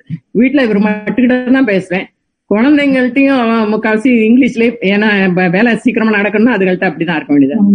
அப்புறம் தான் நினைச்சேன் நம்ம தமிழ் புத்தகம் பள்ளிக்கூடம் வர்றோமா? அப்ப வந்து பிள்ளைங்களை விட்டுட்டு ஓடிடுவாங்க அம்மா அப்பாலாம். சரி இவங்க எல்லாம் ஓடாம இருக்கிறதுக்கு ஒரு வழி பண்ணுவோம்ட்டு புத்தகங்களை கொண்டாந்து வச்சு அங்கேயே ஆரம்பிப்போம் அப்படின்ட்டு கொஞ்சம் பார்த்தேன். கொஞ்சம் கொஞ்சம் படிச்சாங்க ஆளுங்கெல்லாம். அப்புறமா என்னாச்சு? சரி மாசத்துக்கு ஒருக்கா நம்ம தமிழ் புத்தக குழு வைப்போம். நல்ல ஆர்வமான ஆளுங்கெல்லாம் ஒரு பத்து பதினஞ்சு பேர் இருந்தாங்க. அவங்களையெல்லாம் வீட்டுக்கு வர சொல்லி அவங்களும் புத்தகம் எதையா படிச்சுட்டு வாங்கன்னு சொல்லி அதெல்லாம் படிச்சுட்டு அப்புறமா பேசிட்டு காபி டீ டிஃபன் அது இதெல்லாம் சாப்பிட்டுட்டு ரொம்ப இனிமையா இருக்கும். அந்த மாதிரி சேர்றப்ப எப்படா அடுத்த மாசம் எல்லாரும் சேருவோம் அப்படிங்கிற மாதிரி. அதனால அப்படி இப்படின்னே படிச்சு இதெல்லாம் பண்ணி அப்புறம் ஆர்வம் நல்லாவே வந்துருச்சு. அதை விடல. அப்ப ஆரம்பிச்சது விடவே இல்லை. இன்னும் போயிட்டு இருக்கு தமிழகம் போயிட்டு வந்த மூலமா அம்மாவுக்கு வந்து ஒரு பொட்டியில வந்து கோலாட்ட குச்சிகள் தமிழ் பள்ளிக்கூட புத்தகங்கள் இந்த மாதிரி அதுக்கே ஒரு பொட்டி தனியா வச்சிருவோம். அந்த மாதிரி எல்லாம் ரொம்ப சிறப்பா நல்லா நல்லா போ- அந்த காலத்துல நல்லா போயிட்டு இருந்தது ஆஹ் இன்னமும் அந்த தமிழ் ஆர்வத்தை நீங்கள் தொடர்ந்து கொண்டே இருக்கிறீர்கள். அந்த புத்தக வாசிப்பு குழுவெல்லாம் நாங்க இப்பதான் தொடங்கியிருக்கோம். எங்க தமிழ் சங்கத்துல இதுக்கெல்லாம் முன்னோடியா நீங்க எல்லாம் இருந்திருக்கீங்கிறது கேட்கும் போது இப்பயாவது தொடங்கினோமே அப்படின்னு சந்தோஷமா இருக்கு. அடுத்து ஐயா அவங்க கிட்ட நான் கேட்க விரும்புறேன். ஆஹ் நீங்கள் சொன்னீங்க உங்க சித்தப்பா அவர்கள் வந்து பெரியார் அவர்களுடைய உம், மிக நெருக்கமான நண்பர் அப்படின்ட்டு. உங்களுடைய வாழ்க்கையில் நீங்க சிறு வயதிலேயே நீங்கள் பெரியாருடன் பழகி இருக்கிறீர்களா பார்த்திருக்கிறீர்களா? அதெல்லாம் கொஞ்சம் சொல்லுங்க. பெரியார் அவர்களோடு நான் சிறுவனாக இருக்கும் பொழுது எங்கள் ஊரிலே ஒரு கூட்டம் போட்டார் எங்க சித்தப்பா. ஐயா பெரியார் வந்து வேன்ல வருவாரு. வேன்ல அப்படியே தெரு தெருவா முன்னாடி அந்த சிலம்ப ஆட்டம் குத்தல் அந்த இது பயிற்சி அதெல்லாம் செஞ்சு அதெல்லாம் செஞ்சுட்டு ஊர்வலம் போவாங்க. அதெல்லாம் பார்த்துட்டு ஐயா பெரியார் வேன்லயே வந்தாரு. ஐயா கிட்ட வந்து நான் ஒரு ஆப்பிள் கொடுத்தேன். அங்க வந்து என்னுடைய சின்ன தம்பி கடைசி தம்பிக்கு பன்னீர்செல்வம்னு பேர் வச்சாரு. அன்று மாலை வயல் வயல்காட்டுல கூட்டம் போட்டு எல்லாம் பேசினாங்க.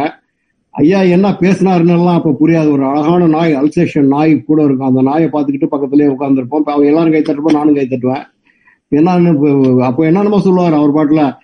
தொலைபேசியெல்லாம் தொலைபேசி எல்லாம் பார்க்கலாம். தொப்பியில இது இருக்கும். ஆணும் பெண்ணும் எல்லாமே புள்ள புள்ள பிறக்கும். அந்த மாதிரி எல்லாம் சொல்லிட்டு இருப்பாரு. அதெல்லாம் வந்து ஒரு சும்மா வேடிக்கை மாதிரி ஏதோ அது மாதிரி சொல்றாருன்னு எல்லாம் சேர்த்து கை தட்டிக்கிட்டு இருந்தோம். முதல்ல ஆயிரத்தி தொள்ளாயிரத்தி ஐம்பத்தி ஏழுல தான் நான் உயர்நிலைப் பள்ளி படிக்கிறப்ப தஞ்சாவூர்ல ஒரு பெரிய மாநாடு நடந்தது. பெரிய ஊர்வலம். அந்த ஊர்வலத்துல எம் ஆர் ராதா குதிரையில இங்கிட்ட அங்கிட்டு போயிட்டு ஓரத்துல போங்க ஓரத்துல போங்கன்னு சொல்லிட்டு இருப்பாரு. அந்த மாநாட்டுல பெரியார் ஒரு நாற்காலியில உட்கார வச்சு தராசுல அந்த பக்கம் தராசுல ஒரு தொட்டில வச்சு ரூபா நாணயமா கொட்டினாங்க. எடைக்கு எடை வெள்ளி அப்படின்னு சொல்லி ரூபா நாணயம் அப்படியே கொட்டினாங்க. அவர் அப்படியே பார்த்து கொட்டு கொட்டுன்னு பார்த்துக்கிட்டு இருந்துட்டு எல்லாம் கைத்தட்டிட்டு எல்லாம் பேசி முடிச்ச உடனே எனக்கு பெரிய ஆச்சரியம் காத்திருந்துச்சு. என்னன்னா எல்லாம் முடிச்சதே அவர் பேசுறாரு. பேசுறப்ப கேட்கிறாரு இந்த மாதிரி சட்டம் இருப்புன்னு சொல்ல இந்திய சட்டத்துல ஜாதியை ஆதரிச்சு இருக்குது. அந்த பகுதியை கொளுத்தணும். அதை கொளுத்துனா நமக்கு வந்து மூணு வருஷம் கடுங்காவல் தண்டனை ஜெயில கொடுப்பாங்க. அது வர்றதுக்கு எத்தனை பேர் தயார் அப்படின்னு கேட்கிறாரு எல்லாரும் கை தூக்குறாங்க. எனக்கு ஒண்ணுமே புரியல. என்னையா இவ்வளவு காசு கொடுத்து எல்லாம் பண்ணாங்க? நீங்க என்னன்னு கேட்டா அவங்களுக்கு வந்து ஒரு நன்றி சொல்லாம எத்தனை பேர் ஜெயிலுக்கு போறீங்கன்னு கேக்குறீங்களே? இது என்னடா இது பெரிய இது ஒரு விதமான கூட்டமா இருக்க? இந்த மாதிரி பார்த்தது இல்லையே அப்படின்ட்டு அப்பதான் ஒரு ஆர்வம் வந்தது. அப்புறம் தான் என்ன ஏதுன்னு படிச்சு பார்த்தா அது பெரிய கடல். அந்த கடல்ல நீச்சடிச்சு வர்றதுக்கு ரொம்ப காலம் ஆகும். இன்னும் நான் நீச்சடிச்சுக்கிட்டே இருக்கேன். இன்னும் போகல கரைக்கு. அது மாதிரி நிறைய செய்திகள் அவர் பார்த்திருக்கேன். நான் வந்து தனியாவே எங்க சித்தவா அறிமுகத்துல நான் உயர்நிலைப்பள்ளி படிக்கிறப்பவே நான் போய் திருச்சி மாளிகையில அவர் தனியா ஒரு மரத்தடியில உட்காந்து படிப்பாரு எழுதுவாரு இதான் பண்ணுவாரு. எப்ப பார்த்தாலும் படிப்பாரு எழுதுவாரு பேசுவாரு அவ்வளவுதான். ஒரு கேக் வின்சென்ட் கேக்குன்னு திருச்சியில சொல்லுவாங்க. சின்னதா இருக்கும். ஒரு இருபத்தஞ்சு காசு அந்த காலத்துல. ரெண்டு மழை வாழைப்பழம். சின்ன சின்னதா இருக்கும் அவ்வளவுதான். அதை கொண்டு போய் கொடுத்தோம்னா நமக்கு முன்னாடியே சாப்பிடுவாரு. பிரித்து சாப்பிடுவாரு. வாங்க உட்காருங்க பாரு கேள்வி கேட்பாரு. அதுக்கு பதில் சொல்லணும் நம்ம கேட்குற கேள்விக்கு பதில் சொல்லுவாரு. ரொம்ப எளிமை. அதாவது மேடையில தான் அவர் சிங்கமே தவிர நேரா பார்த்தா தங்கம். அதுக்கப்புறம் நான் அவர்கிட்ட எல்லாம் பேசிட்டு ஆயிரத்தி தொள்ளாயிரத்தி எழுபத்தி ஒண்ணுல நான் வர்றதுக்கு முன்னாடி இந்த மாதிரி ஐயா அமெரிக்கா போறேன்ட்டு சொல்லிட்டு வந்தேன். அவர் சில கேள்விகள்லாம் கேட்டாரு. நேரம் இருந்தா அவர் சொல்லலாம் இல்லைன்னா அப்புறம் வச்சுக்கலாம். சொல்லுங்க ஐயா சொல்லுங்க. சொல்லுங்க. சொல்லட்டுமா சரி நான் ஆயிரத்தி தொள்ளாயிரத்தி எழுபதுல அமெரிக்கா வர்றேன். அப்போ வந்து போய் ஐயா கிட்ட சொல்லி இந்த மாதிரி நான் அமெரிக்கா படிக்க போறேன்யா அப்படின்னா ஏன் இங்கேயே படிக்கலையா அப்படின்னாரு. இங்க படிச்சா செலவாகும் எங்கள்கிட்ட பண வசதி பத்தாதியா? அங்க படிச்சா அவங்க காசு கொடுப்பாங்க அப்படின்னா. நீங்க படிக்கிறதுக்கு அவங்க ஏன் காசு கொடுக்குறாங்கன்னு கேட்டாரு. கேள்வி எல்லாம் அப்படிதான் கேட்பாரு. இல்லையா படிக்கிறப்ப வேலை செய்யணும் நைட் டியூட்டி பார்க்கணும் அதெல்லாம் செய்யணும் அப்படின்னா. அந்த மாதிரி சிஸ்டம் இங்க இல்லையான்னாரு. இல்லையா அப்படின்னா. ஏன் இல்லைன்னாரு. என்ன கேட்டா நான் என்ன சொல்லுவேன்? நீங்க கேட்கறவங்கள்ட்ட கேட்கணும் அப்படின்னா. உடனே லேசாக சிரிச்சுக்கிட்டு கரெக்டா கேட்பாரு. உங்களுக்கு எவ்வளவு சம்பளம் கொடுப்பாங்கன்னாரு? நான் வந்து அப்போ ஆயிரத்தி தொள்ளாயிரத்தி எழுபத்தி ஒன்று பத்தாயிரம் டாலர்யா அப்படின்னா. அப்படின்னா எவ்வளவு ரூபா? அப்படின்னாரு. எண்பதாயிரம் ரூபாயா? அப்படின்னா. அஹஹான்னு சிரிக்க ஆரம்பிச்சிட்டாரு. ஆயிரத்தி தொள்ளாயிரத்தி எழுபத்தி ஒண்ணுல அப்புறம் அந்த தொண்ணூறு ரூபாய் நூத்தி பத்து பவுண்டு பார்த்துட்டு உங்களுக்கு எண்பதாயிரம் ரூபாய் கொடுக்குறானா? அப்படின்னாரு. இல்லையா அதுக்கு தகுந்த மாதிரி அங்க செலவு இருக்கும் அப்படின்னு சொன்னேன் அதான் நான் கடைசியா பார்த்துட்டு வந்தது. ரொம்ப மகிழ்ச்சியான நாள். அப்புறம் வந்துட்டேங்க அப்படியே அவர் எழுத்து இதெல்லாம் படிச்சுக்கிட்டு அது ஒவ்வொரு தரம் படிக்கிறப்போ ஒரு புது அர்த்தம் ஒரு எப்படி இத போய் ஆயிரத்தி தொள்ளாயிரத்தி இருபதுல எப்படி சிந்திச்சாரு எப்படி சொன்னாரு அப்படிங்கிற ஆச்சரியம் இன்னைய வரைக்கும் இருக்கு. அதுதான். நேரடியா பெரியாரோடு பழகியவர் உங்களுடைய அனுபவத்தை நான் கேட்கணுங்கிறதுனாலயே நான் இந்த கேள்வியை இந்த தலைமுறை காரர்களுக்கு தெரிஞ்சுக்க வைக்கணுங்கிறதுனாலதான் நான் இந்த கேள்வியை கேட்டேன். ரொம்ப நன்றி. அதை நீங்க எங்களோட பகிர்ந்து யார் வந்தாலும் உட்காருங்க வாங்க. மரியாதையா பேப்பாரு பே- கேள்வி கேட்பாரு அது நம்ம என்ன பதில் சொல்றோம்னு கேட்பாரு குறுக்கிட குறுக்கிட மாட்டாரு. நம்மள கேள்வி கேட்பாரு அதுக்கு நம்ம பதில் சொல்லணும். அந்த மாதிரி தான் அவர் வந்து எல்லாமே ஃபர்ஸ்ட் ஹேண்ட் இன்ஃபர்மேஷன் அந்த மாதிரி தான் தெரிந்து கொள்ள நினைத்தோம். அம்மா நீங்க உங்களுக்குள்ள இப்ப நீங்க வந்தப்போ நீங்க சொன்னீங்க நான் சாமி படம் எல்லாம் வச்சு கும்பிடுவேன். அத பத்தி எல்லாம் எந்த இதுவும் இல்ல. ஆனா பெரியார் கொள்கை உடையவர் அதெல்லாம் எனக்கு தெரிஞ்சது. அதெல்லாம் தெரிஞ்சுதான் அதெல்லாம் ஒண்ணும் பிரச்சனை இல்லைன்னு. உங்களுக்குள் பெரியாரிய சிந்தனை உங்களுக்குள்ள எப்படி வந்தது? ஆஹ் அத சொல்லுங்க. அது வந்து ஒரு தடவை ஆசிரியர் ஐயா எங்க வீட்டுக்கு வந்தாங்க. ஆயிரத்தி தொள்ளாயிரத்தி எண்பது டைம்ல அப்ப வந்து அவர் அவ்வளவு எளிமையா இருந்தாரு. நல்லா பேசுவாரு. நம்ம குடும்பத்துல இருக்கவங்க மாதிரி நம்மள ரொம்ப நல்லா மனசே ரொம்ப அவர் கூட பேசுறதுக்கு ஆசையா இருக்கும். அவர்கிட்ட இருந்து நிறைய தெரிஞ்சுக்கணும்னு ஆசையா இருக்கும். அந்த மாதிரி பார்த்தோன்னே வந்து எனக்கு வந்து ஒரு ஒரு பயமும் இல்லை. ஒரு நண்பரை பார்ப்பேன் ரொம்ப நாளா பார்க்காத நண்பரை பார்த்த மாதிரி தான் எனக்கு இருந்தது. அப்புறம் இப்படி நல்லா இருக்காங்க. இவங்க வந்து பெரியார் கொள்கையில இருக்கிறாங்க அப்படின்ட்டு எனக்கு வந்து எங்க இவங்களோட சித்தப்பா வந்து எனக்கு ஒரு புத்தகம் கொடுத்தாரு. ரெண்டு மூணு புத்தகத்தை. பெரியார் சிந்தனைகள் புத்தகம் எல்லாம் கொடுத்தாரு. க- திருமணத்தப்போ. அது தொடவே இல்லை நான். அத வந்து அவரு வந்து போன பிறகு அந்த புத்தகத்தை எடுத்து படிச்சு பார்த்தேன். அதோட பாரதிதாசன் கவிதைகள் வேற. இதெல்லாம் படிச்சேன்னா எனக்கு ஒரு ஆசை. இன்னும் அதை பத்தி தெரிஞ்சுக்கணும் அப்படின்ட்டு. அப்பெல்லாம் எங்க வீட்டுக்கு விடுதலை வரும். ஊர்ல இருந்து விடுதலை வரும். எங்க மாமியார் மாமனார்லாம் எங்க வீட்டுல இருந்தாங்க. எங்க மாமியார் உட்காந்து படிச்சிட்டு இருப்பாங்க விடுதலைய. படிச்சுட்டு என்கிட்ட சொல்லுவாங்க அவங்க கதை மாதிரி எல்லாத்தையும் சொல்லுவாங்க. இதெல்லாம் இருக்குதுமா அது இதெல்லாம் சொல்லுவாங்க. அதுல நிறைய புராணங்களை பத்தி வரும். அப்புறம் இது க- மத்தவங்க எல்லாம் எப்படி மத்த நாட்டுல எல்லாம் எப்படி எல்லாம் ஆளுங்கெல்லாம் எல்லாம் முன்னேறி இருக்கிறாங்க. நம்ம ஊர்ல ஏன் இன்னும் எப்படி இருக்கிறாங்க? மூட பழக்கத்துல இருக்கோம். அது எல்லாம் எல்லாம் வரும். அதெல்லாம் படிச்சு பார்த்தோன்னே எனக்கு வந்து அவ்வளவுதான் நானு எனக்கு எங்க வழி கிடைக்கும் அப்படின்னு தெரிஞ்சு போச்சு. அப்பையிலேருந்து நான் எனக்கு ரொம்ப எனக்கு ப- அந்த வழி அந்த வழியில தான் நடந்தா நமக்கு மனசுக்கு நல்லா இருக்கும். நம்ம குழந்தைங்களும் நல்லா இருக்கும் அப்படின்ட்டு எனக்கு இவங்கள சப்போர்ட் பண்ணணும்னு ரொம்ப சப்போர்ட் பண்ணணும்ட்டு நான் எனக்கு தோணிருச்சு அப்பையில. அப்படி விடுதலை பத்திரிகைகளை வந்து பத்திரிகையை நீங்க விரும்பி படிச்ச நீங்க பிற்காலத்தில் இப்போ நீங்க அதுல கட்டுரைகள்லாம் எழுத தொடங்கிட்டீங்க. நீங்களே இல்லையா? அத சொல்லுங்க. அது ஒண்ணு. ஆசிரியர் வந்தப்போ சொன்னாரு. நீங்க நல்லா எழுதலாமா? உங்களுக்கு என்ன எதனால அப்படி சொன்னாரோ தெரியல. சொன்னாரு நீங்க நல்லா எழுதலாம். நீங்க எங்கெங்க ஊருக்கு போறீங்களோ அதெல்லாம் நல்லா எழுதுங்க. ஊக்குவிச்சார் நல்லா ஊக்குவிச்சாரு.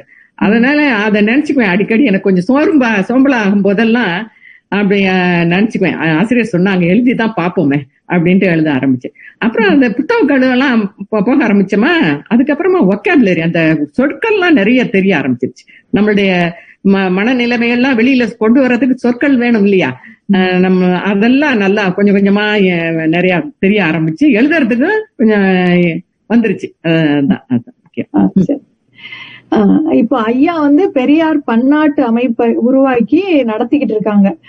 அந்த அமைப்பு உருவான கதைய சொல்லுங்க ஐயா. எந்த நோக்கத்துக்காக அந்த அமைப்பை நீங்க அமெரிக்காவில உருவாக்கணும்னு நினைச்சீங்க? நாங்க சிறிய அளவுல பெரியார் பிறந்த நாள் சில நிகழ்ச்சிகள் யாராவது வந்தா கூட்டம் போடுறது அந்த மாதிரி எல்லாம் செஞ்சுக்கிட்டு இருந்தோம்.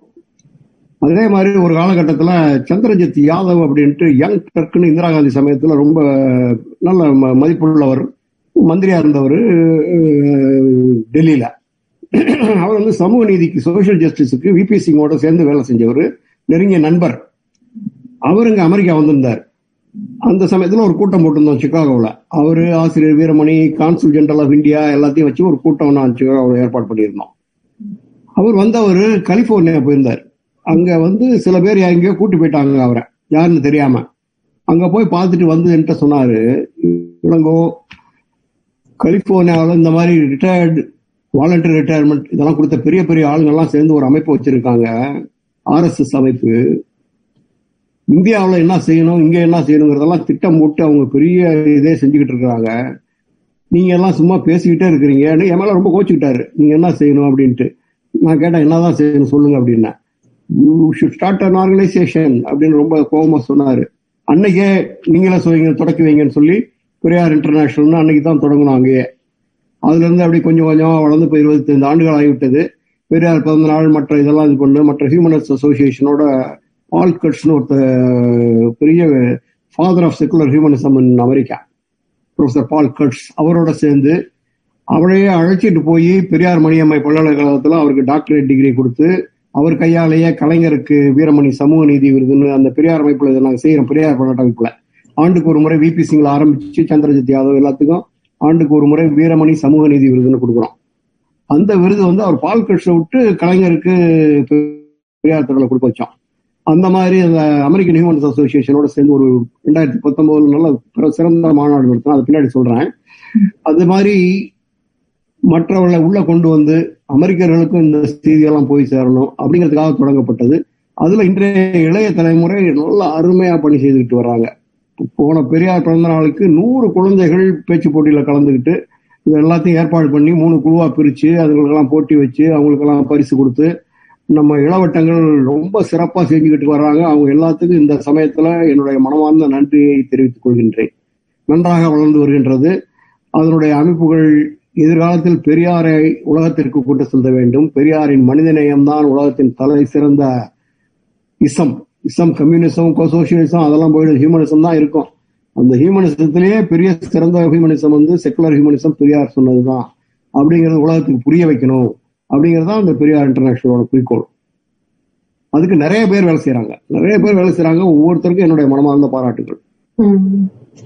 அதுதான். நீங்க சொன்னீங்க பெரியாருடைய எல்லா கருத்துக்களிலும் அடியில் மனிதநேயம் தான் இருக்கு. அதுதான் நிலைத்து நிற்க போகிறது அப்படிங்கிறது நாம் எடுத்துக்கொள்ள வேண்டிய சரியான செய்தி. இந்த இது வந்து இந்த கருத்தரங்க இந்த அமைப்பு நடத்திய கருத்தரங்கங்களில் அம்மா உங்களுடைய பங்கு என்ன? அதையும் நீங்க சொல்லுங்க. இந்த அமைப்புலயும். அது இந்த கருத்தரங்கள் வந்து வருட வருட வருடம் பெரியார் ஐயா பிறந்த நாள் பப்பம் இல்லையா? அப்ப வந்து நான் வந்து பெண்களுக்காக அஹ், பேசுவேன். பெரியார் என்ன சொன்னார் பெண்களுக்கு அப்படின்னு. அப்புறம் மணியம்மை நாகம்மை அவங்கள எல்லாம் பத்தி பேசுறது. அவங்க எவ்வளவு சமுதாயத்துக்கு சமுதாயத்துக்கு தொ- தொண்டு செஞ்சாங்க. முத முத ம- மது ம- மது விலக்குக்காக போராடின பெண்கள் வந்து பெரியாரோட மனைவி நாகம்மையாரும் அவங்க கண்ணம்மையாரும். அவங்க சிறைக்கும் போனாங்க. அந்த இதெல்லாம் நிறைய பேருக்கு தெரியாது. அதெல்லாம் படிச்சு அதெல்லாம் சொன்னேன். அப்புறம் வந்து இந்த பெரியார் இன்டர்நேஷனல்ல ஒவ்வொரு தடவையும் நானும் ஏதாவது பெண்களுக்காக தான் பெண்களுடைய முன்னேற்றம் நம்ம என்ன மாதிரி இப்ப படிச்சுட்டோம் படிச்சிட்டோம் வேலைக்கு வந்துட்டோம் சம்பாதிக்கிறோம். நம்மளுடைய இது வந்து இன்னும் மூடத்தனத்துல மூழ்கி கிடக்கிறோம். அதுல இருந்து வெளியே வரணும். பிள்ளைங்களுக்கெல்லாம் நம்ம வந்து ரொம்ப நல்லா வழிகாட்டணும். நம்ம போய் திருப்பியும் அந்த மூடத்தனத்திலே போட்டு அவங்களையும் ஆஹ், தள்ளி விடாம நம்ம வந்து இந்த மாதிரி ஹியூமனிசம் மத்தவங்களுக்கு தொண்டு செய்யறது வாலண்டியரா இருக்கிறது அது இதெல்லாம் பத்தி நான் சொல்லுவேன். பெண்களே பெண்களை மு- முன்னேற்றிக் கொள்ள வேண்டும். நம்ம ஆண்களையே எதிர்பார்த்துக்கிட்டு இருக்க கூடாது. அதெல்லாம் சொல்லுவேன். அந்த மாதிரி தான் பண்ண பண்ணினேன் நான் எல்லாம். நிறைய மகளிர் பங்கேற்றாங்க. நல்ல சிறப்பா ஆ, சரி. அதுல நீங்க சொல்றீங்க இந்த மாதிரி பெண் முன்னேற்றத்தை பற்றி பெரியாருடைய கருத்துக்களையும் சொல்லி எப்படி பெண்கள் தன்னை முன்னேற்றிக் கொள்ள வேண்டும் அப்படிங்கிறதுக்காக நீங்க இப்ப நிறைய உரைகளை நிகழ்த்திருக்கீங்க. நான் உங்ககிட்ட வைக்க நினைக்கிற கேள்வி பெண் முன்னேற்றம் இன்று தவறாக புரிந்து கொள்ளப்பட்டிருக்கிறது நீங்க நினைக்கிறீங்களா? அதை பத்தி நீங்க என்ன நினைக்கிறீங்க? அது இந்த பெண்கள் ஏன் அப்படி தவறான வ- வழியில போறாங்கன்னா திடீர்னு அவங்களுக்கு பணம் நிறைய இருக்கு படிப்பு நிறைய இருக்கு. மத்தவங்கள ஊதாசனம் பண்றதுக்கெல்லாம் நிறைய குறிப்புகள்லாம் வந்துகிட்டு தான் இருக்கு ஊர்ல இருந்து அதுங்க அவங்களுக்கு எல்லாம் எல்லாம் வந்து இந்த அடி இந்த ஹிஸ்டரி தெரியணும். நம்ம சரித்திரம். அது தெரியாம திடீர்னு அவங்களுக்கு எல்லாத்தையும் சில்வர் பிளேட்ல கொடுத்தோன்னா அவங்களுக்கு தலைகால புரியாம அப்படி இருக்காங்க. அதனால நம்ம பெண்கள் வந்து இந்த மாதிரி நம்ம தெரிஞ்சவங்க அவங்களுக்கு சொல்லி கொடுக்கணும். அடிக்கடி மீட்டிங்ல எல்லாம் பேசணும். இவங்க இந்த டாக்டர் ஷாலினி நல்லா பேசுறாங்க பெண்களுக்காக. பெரியார அடிக்கடி முன்னே முன்னதான் எடுத்து வைப்பாங்க. அதே மாதிரி அருள்மொழி அவங்களும். அந்த மாதிரி பெண்கள் வந்து அடிக்கடி நம்ம பேசணும். பழைய காலத்தை நம்ம மறக்கவே கூடாது. திருப்பி திருப்பி பேசி நம்ம இப்படி வந்தோம். நமக்கு கடமை உணர்ச்சி நிறைய இருக்கு. நம்ம பொறுப்புணர்ச்சியோட நம்ம பிள்ளைங்களையும் சமூகத்துக்கும் உதவி செய்து நம்ம ந- அவங்க நம்ம முன்னேறணும். அப்படிதான். அதுதான் உண்மையான முன்னேற்றம் பெண்களுக்கு. மரியாதையும் நம்ம நம்ம உரிமைகளுக்காக நம்ம நிக்கணும். அது ஒண்ணு. அதனால சும்மா அனாவசியமா புடவையும் நகையும் நட்டையும் வீட்டுக்கு பர்னிச்சரையும் காரையும் வாங்கி அந்த புத்திய அது ஓரளவு கிடைச்ச பிறகு நம்ம அமைதி நம்ம வந்து மத்தவங்களுக்கு என்ன உதவி செய்யணும்? அப்படிங்கிற அந்த மாதிரி நினைக்க ஆரம்பிச்சாவே பெண்களுக்கு நல்ல காலம். அதுதான். மிக அருமையாக சொன்னீர்கள். இந்த கருத்து இன்றைக்கு தேவையான ஒரு கருத்து. அவர்களுக்கு அவர்களை வழிப்படுத்த வேண்டும் அப்படின்னு நீங்க சொல்றீங்க. சரியாக வழிப்படுத்த வேண்டும். அப்பதான் இந்த உரிமையை நம்ம நமக்கு பறிக்கப்பட்டிருந்த உரிமை இப்ப நம்ம கைகளில் இருக்கு. அதை நாம் சரியாக பயன்படுத்துவோம் அப்படிங்கிறதுக்கு நீங்க சொன்னீங்க. ரொம்ப நன்றி. ஐயா நீங்க இப்போ இந்த பெரியார் பன்னாட்டு அமைப்பின் இன்னொரு அங்கமாக நீங்க திராவிட பொழில் அப்படிங்கிற ஒரு இதழை தொடங்கி நடத்தி தொடங்கி இருக்கீங்க அந்த இதழை பற்றி சொல்லுங்க ஐயா. இந்த இதழ் வந்து பெரியார் மணியம்மை பல்கலைக்கழகத்தினால நடத்தப்படுறது. அங்க வந்து பெரியார் மணியம்மை பல்கலைக்கழகத்துல ஒரு பிரிவு இருக்கு. அந்த பிரிவில் வந்து பெரியார் கருத்துக்களை உலகமயமாக்கணும் பெரியார் கருத்துக்களை இப்போ வெளிக்கொண்டு வரணும் அப்படிங்கிறது. அதனால இது வந்து பெரியார் மணியமை பல்கலைக்கழகத்திலிருந்து நடத்தப்படுகிறது. அதுக்கு நாங்கள் உதவி செய்கிறோம் அவ்வளவுதான். இதுக்கு ஒரு ஆசிரியர் குழு அதுல கண்ணபிரான் ரவிசங்கர் அவர்கள் முக்கியமான பங்கு வகிக்கிறார். அவர் தான் முழு பொறுப்புல நல்லா பண்றாரு. ஆசிரியர் வீரமணி அவர்களின் ஆதரவுடன் மற்ற ஆசிரியர்களுடன் சேர்ந்து உலக தரத்திலே ஆய்வு கட்டுரைகள் சேர்ந்து வர வேண்டும். சும்மா எழுதக்கூடாது. ஆய்வு கட்டுரைகள் அதுக்கு உள்ள ஆதாரங்கள் என்ன? எப்படி இது வந்து உலக பல்கலைக்கழகங்களில் வரவேற்கக்கூடிய அளவுக்கு சிறப்பாக வரணும் அப்படிங்கிறது தான் குறிக்கோள். இதில் வந்து மூன்று ஆங்கில கட்டுரைகள் மூன்று தமிழ் கட்டுரைகள் இருக்கு. இந்த மாதிரி ஆங்கிலமும் தமிழும் சேர்ந்து எல்லாத்துக்கும் போய் சேரணும் அப்படிங்கிறது திராவிட வரலாறு என்ன? அதோட உண்மையான பெருமை என்ன? அதற்கு உள்ள ஆதாரங்கள் என்ன? அதெல்லாம் சும்மா நம்ம சொல்லி ஒன்று இது பண்ணக்கூடாது. ஆதாரபூர்வத்தோடு சொல்லி ஒரு ஏற்றுக்கொள்ளக்கூடிய அளவுக்கு கொண்டு வரணும் அப்படிங்கிறது இந்த மாதிரி இது வந்து முதல்ல தமிழ் பொழில் அப்படின்னு கரந்தி தமிழ் சங்கத்துல அந்த காலத்துல செஞ்சாங்க. அப்புறம் உலக தமிழாராய்ச்சி சொன்னீங்களே அவரு கருநாயக அடிகளார். அவர் வந்து ஒரு நல்ல இதை ஆரம்பிச்சு உலக தரத்துல நல்ல ஆங்கிலத்தை செஞ்சாரு. அந்த தரத்துக்கு இது வரணும் அப்படிங்கிறது தான் எங்களுடைய குறிக்கோள். இது வந்து ஆரம்பிச்சிருக்கோம். நல்லா ஒரு முதல் வந்திருக்கு. அடுத்த இதில் வரும். பார்ப்போம் அப்படின்ட்டு. ஒரு ஆய்வு கட்டுரைகளை எல்லாருமே ஒரு நல்ல அருமையான ஆதரவு வந்துகிட்டு இருக்கு. நல்ல சிறப்பா வந்துகிட்டு இருக்கு. அதாவது ஆய்வு கட்டுரைகளை கொண்ட ஒரு இதழ் அப்படிங்கறதே அதை ஒரு தனித்துவமாக காட்டுது. இது ஒரு இன்னொரு இதழ் அப்படின்னு நம்ம கடந்து போயிட முடியாது. இது ஒரு ஆய்வு கட்டுரைகளை கொண்ட ஒரு இதழ் இந்த அப்படிங்கிறது. காலகட்டத்தில் முக்கிய தேவை. இப்ப நம்ம வந்து ஹார்வர்டு டொராண்டோ ஹூஸ்டன் எல்லாம் சொல்றோம். நான் அங்க எல்லாம் உட்கார்றதுக்கு ஆள் இல்ல. நம்ம ஆளுங்க படிச்சவங்க உண்மையான ஆராய்ச்சி செஞ்சு நல்ல கட்டுரைகள் எழுதி நல்ல தரமா பதிவு பதிப்பிட்டு அந்த மாதிரி இருக்கிறதுக்கு ஆள் கிடைக்க மாட்டேங்கிறாங்க. அதனால நம்ம உருவாக்க வேண்டியது நம்மளுடைய கடமை. அது ஒரு இது ஒரு பங்களிப்பா இருக்கும் அப்படின்னு நினைக்கிறேன்.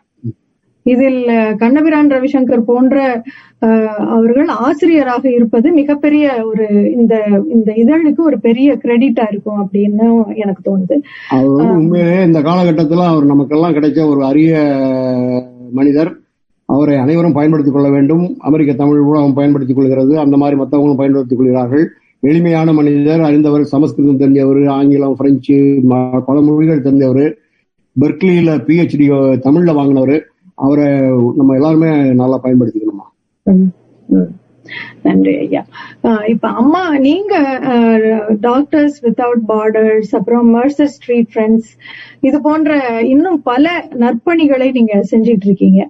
அப்படி வேற என்னென்ன பணிகள் நீங்க செஞ்சிட்டு இருக்கீங்கம்மா அதையும் சொல்லுங்க. இது டாக்டர்ஸ் வித்தவுட் பார்டர்ஸ் வந்து அதான் அந்த போய் எங்க உலகத்துல எங்கெங்க எமர்ஜென்சியா இருக்குதோ ஹெல்த் ரிலேட்டடோ இல்ல இயற்கை பேரி பேரிடர் வருதோ அங்கெல்லாம் போய் டாக்டர்ஸ் போய் ஒரு ஆர்கனைசேஷன் இருக்கு. அவங்க எல்லாம் போய் அங்க உதவி செய்வாங்க.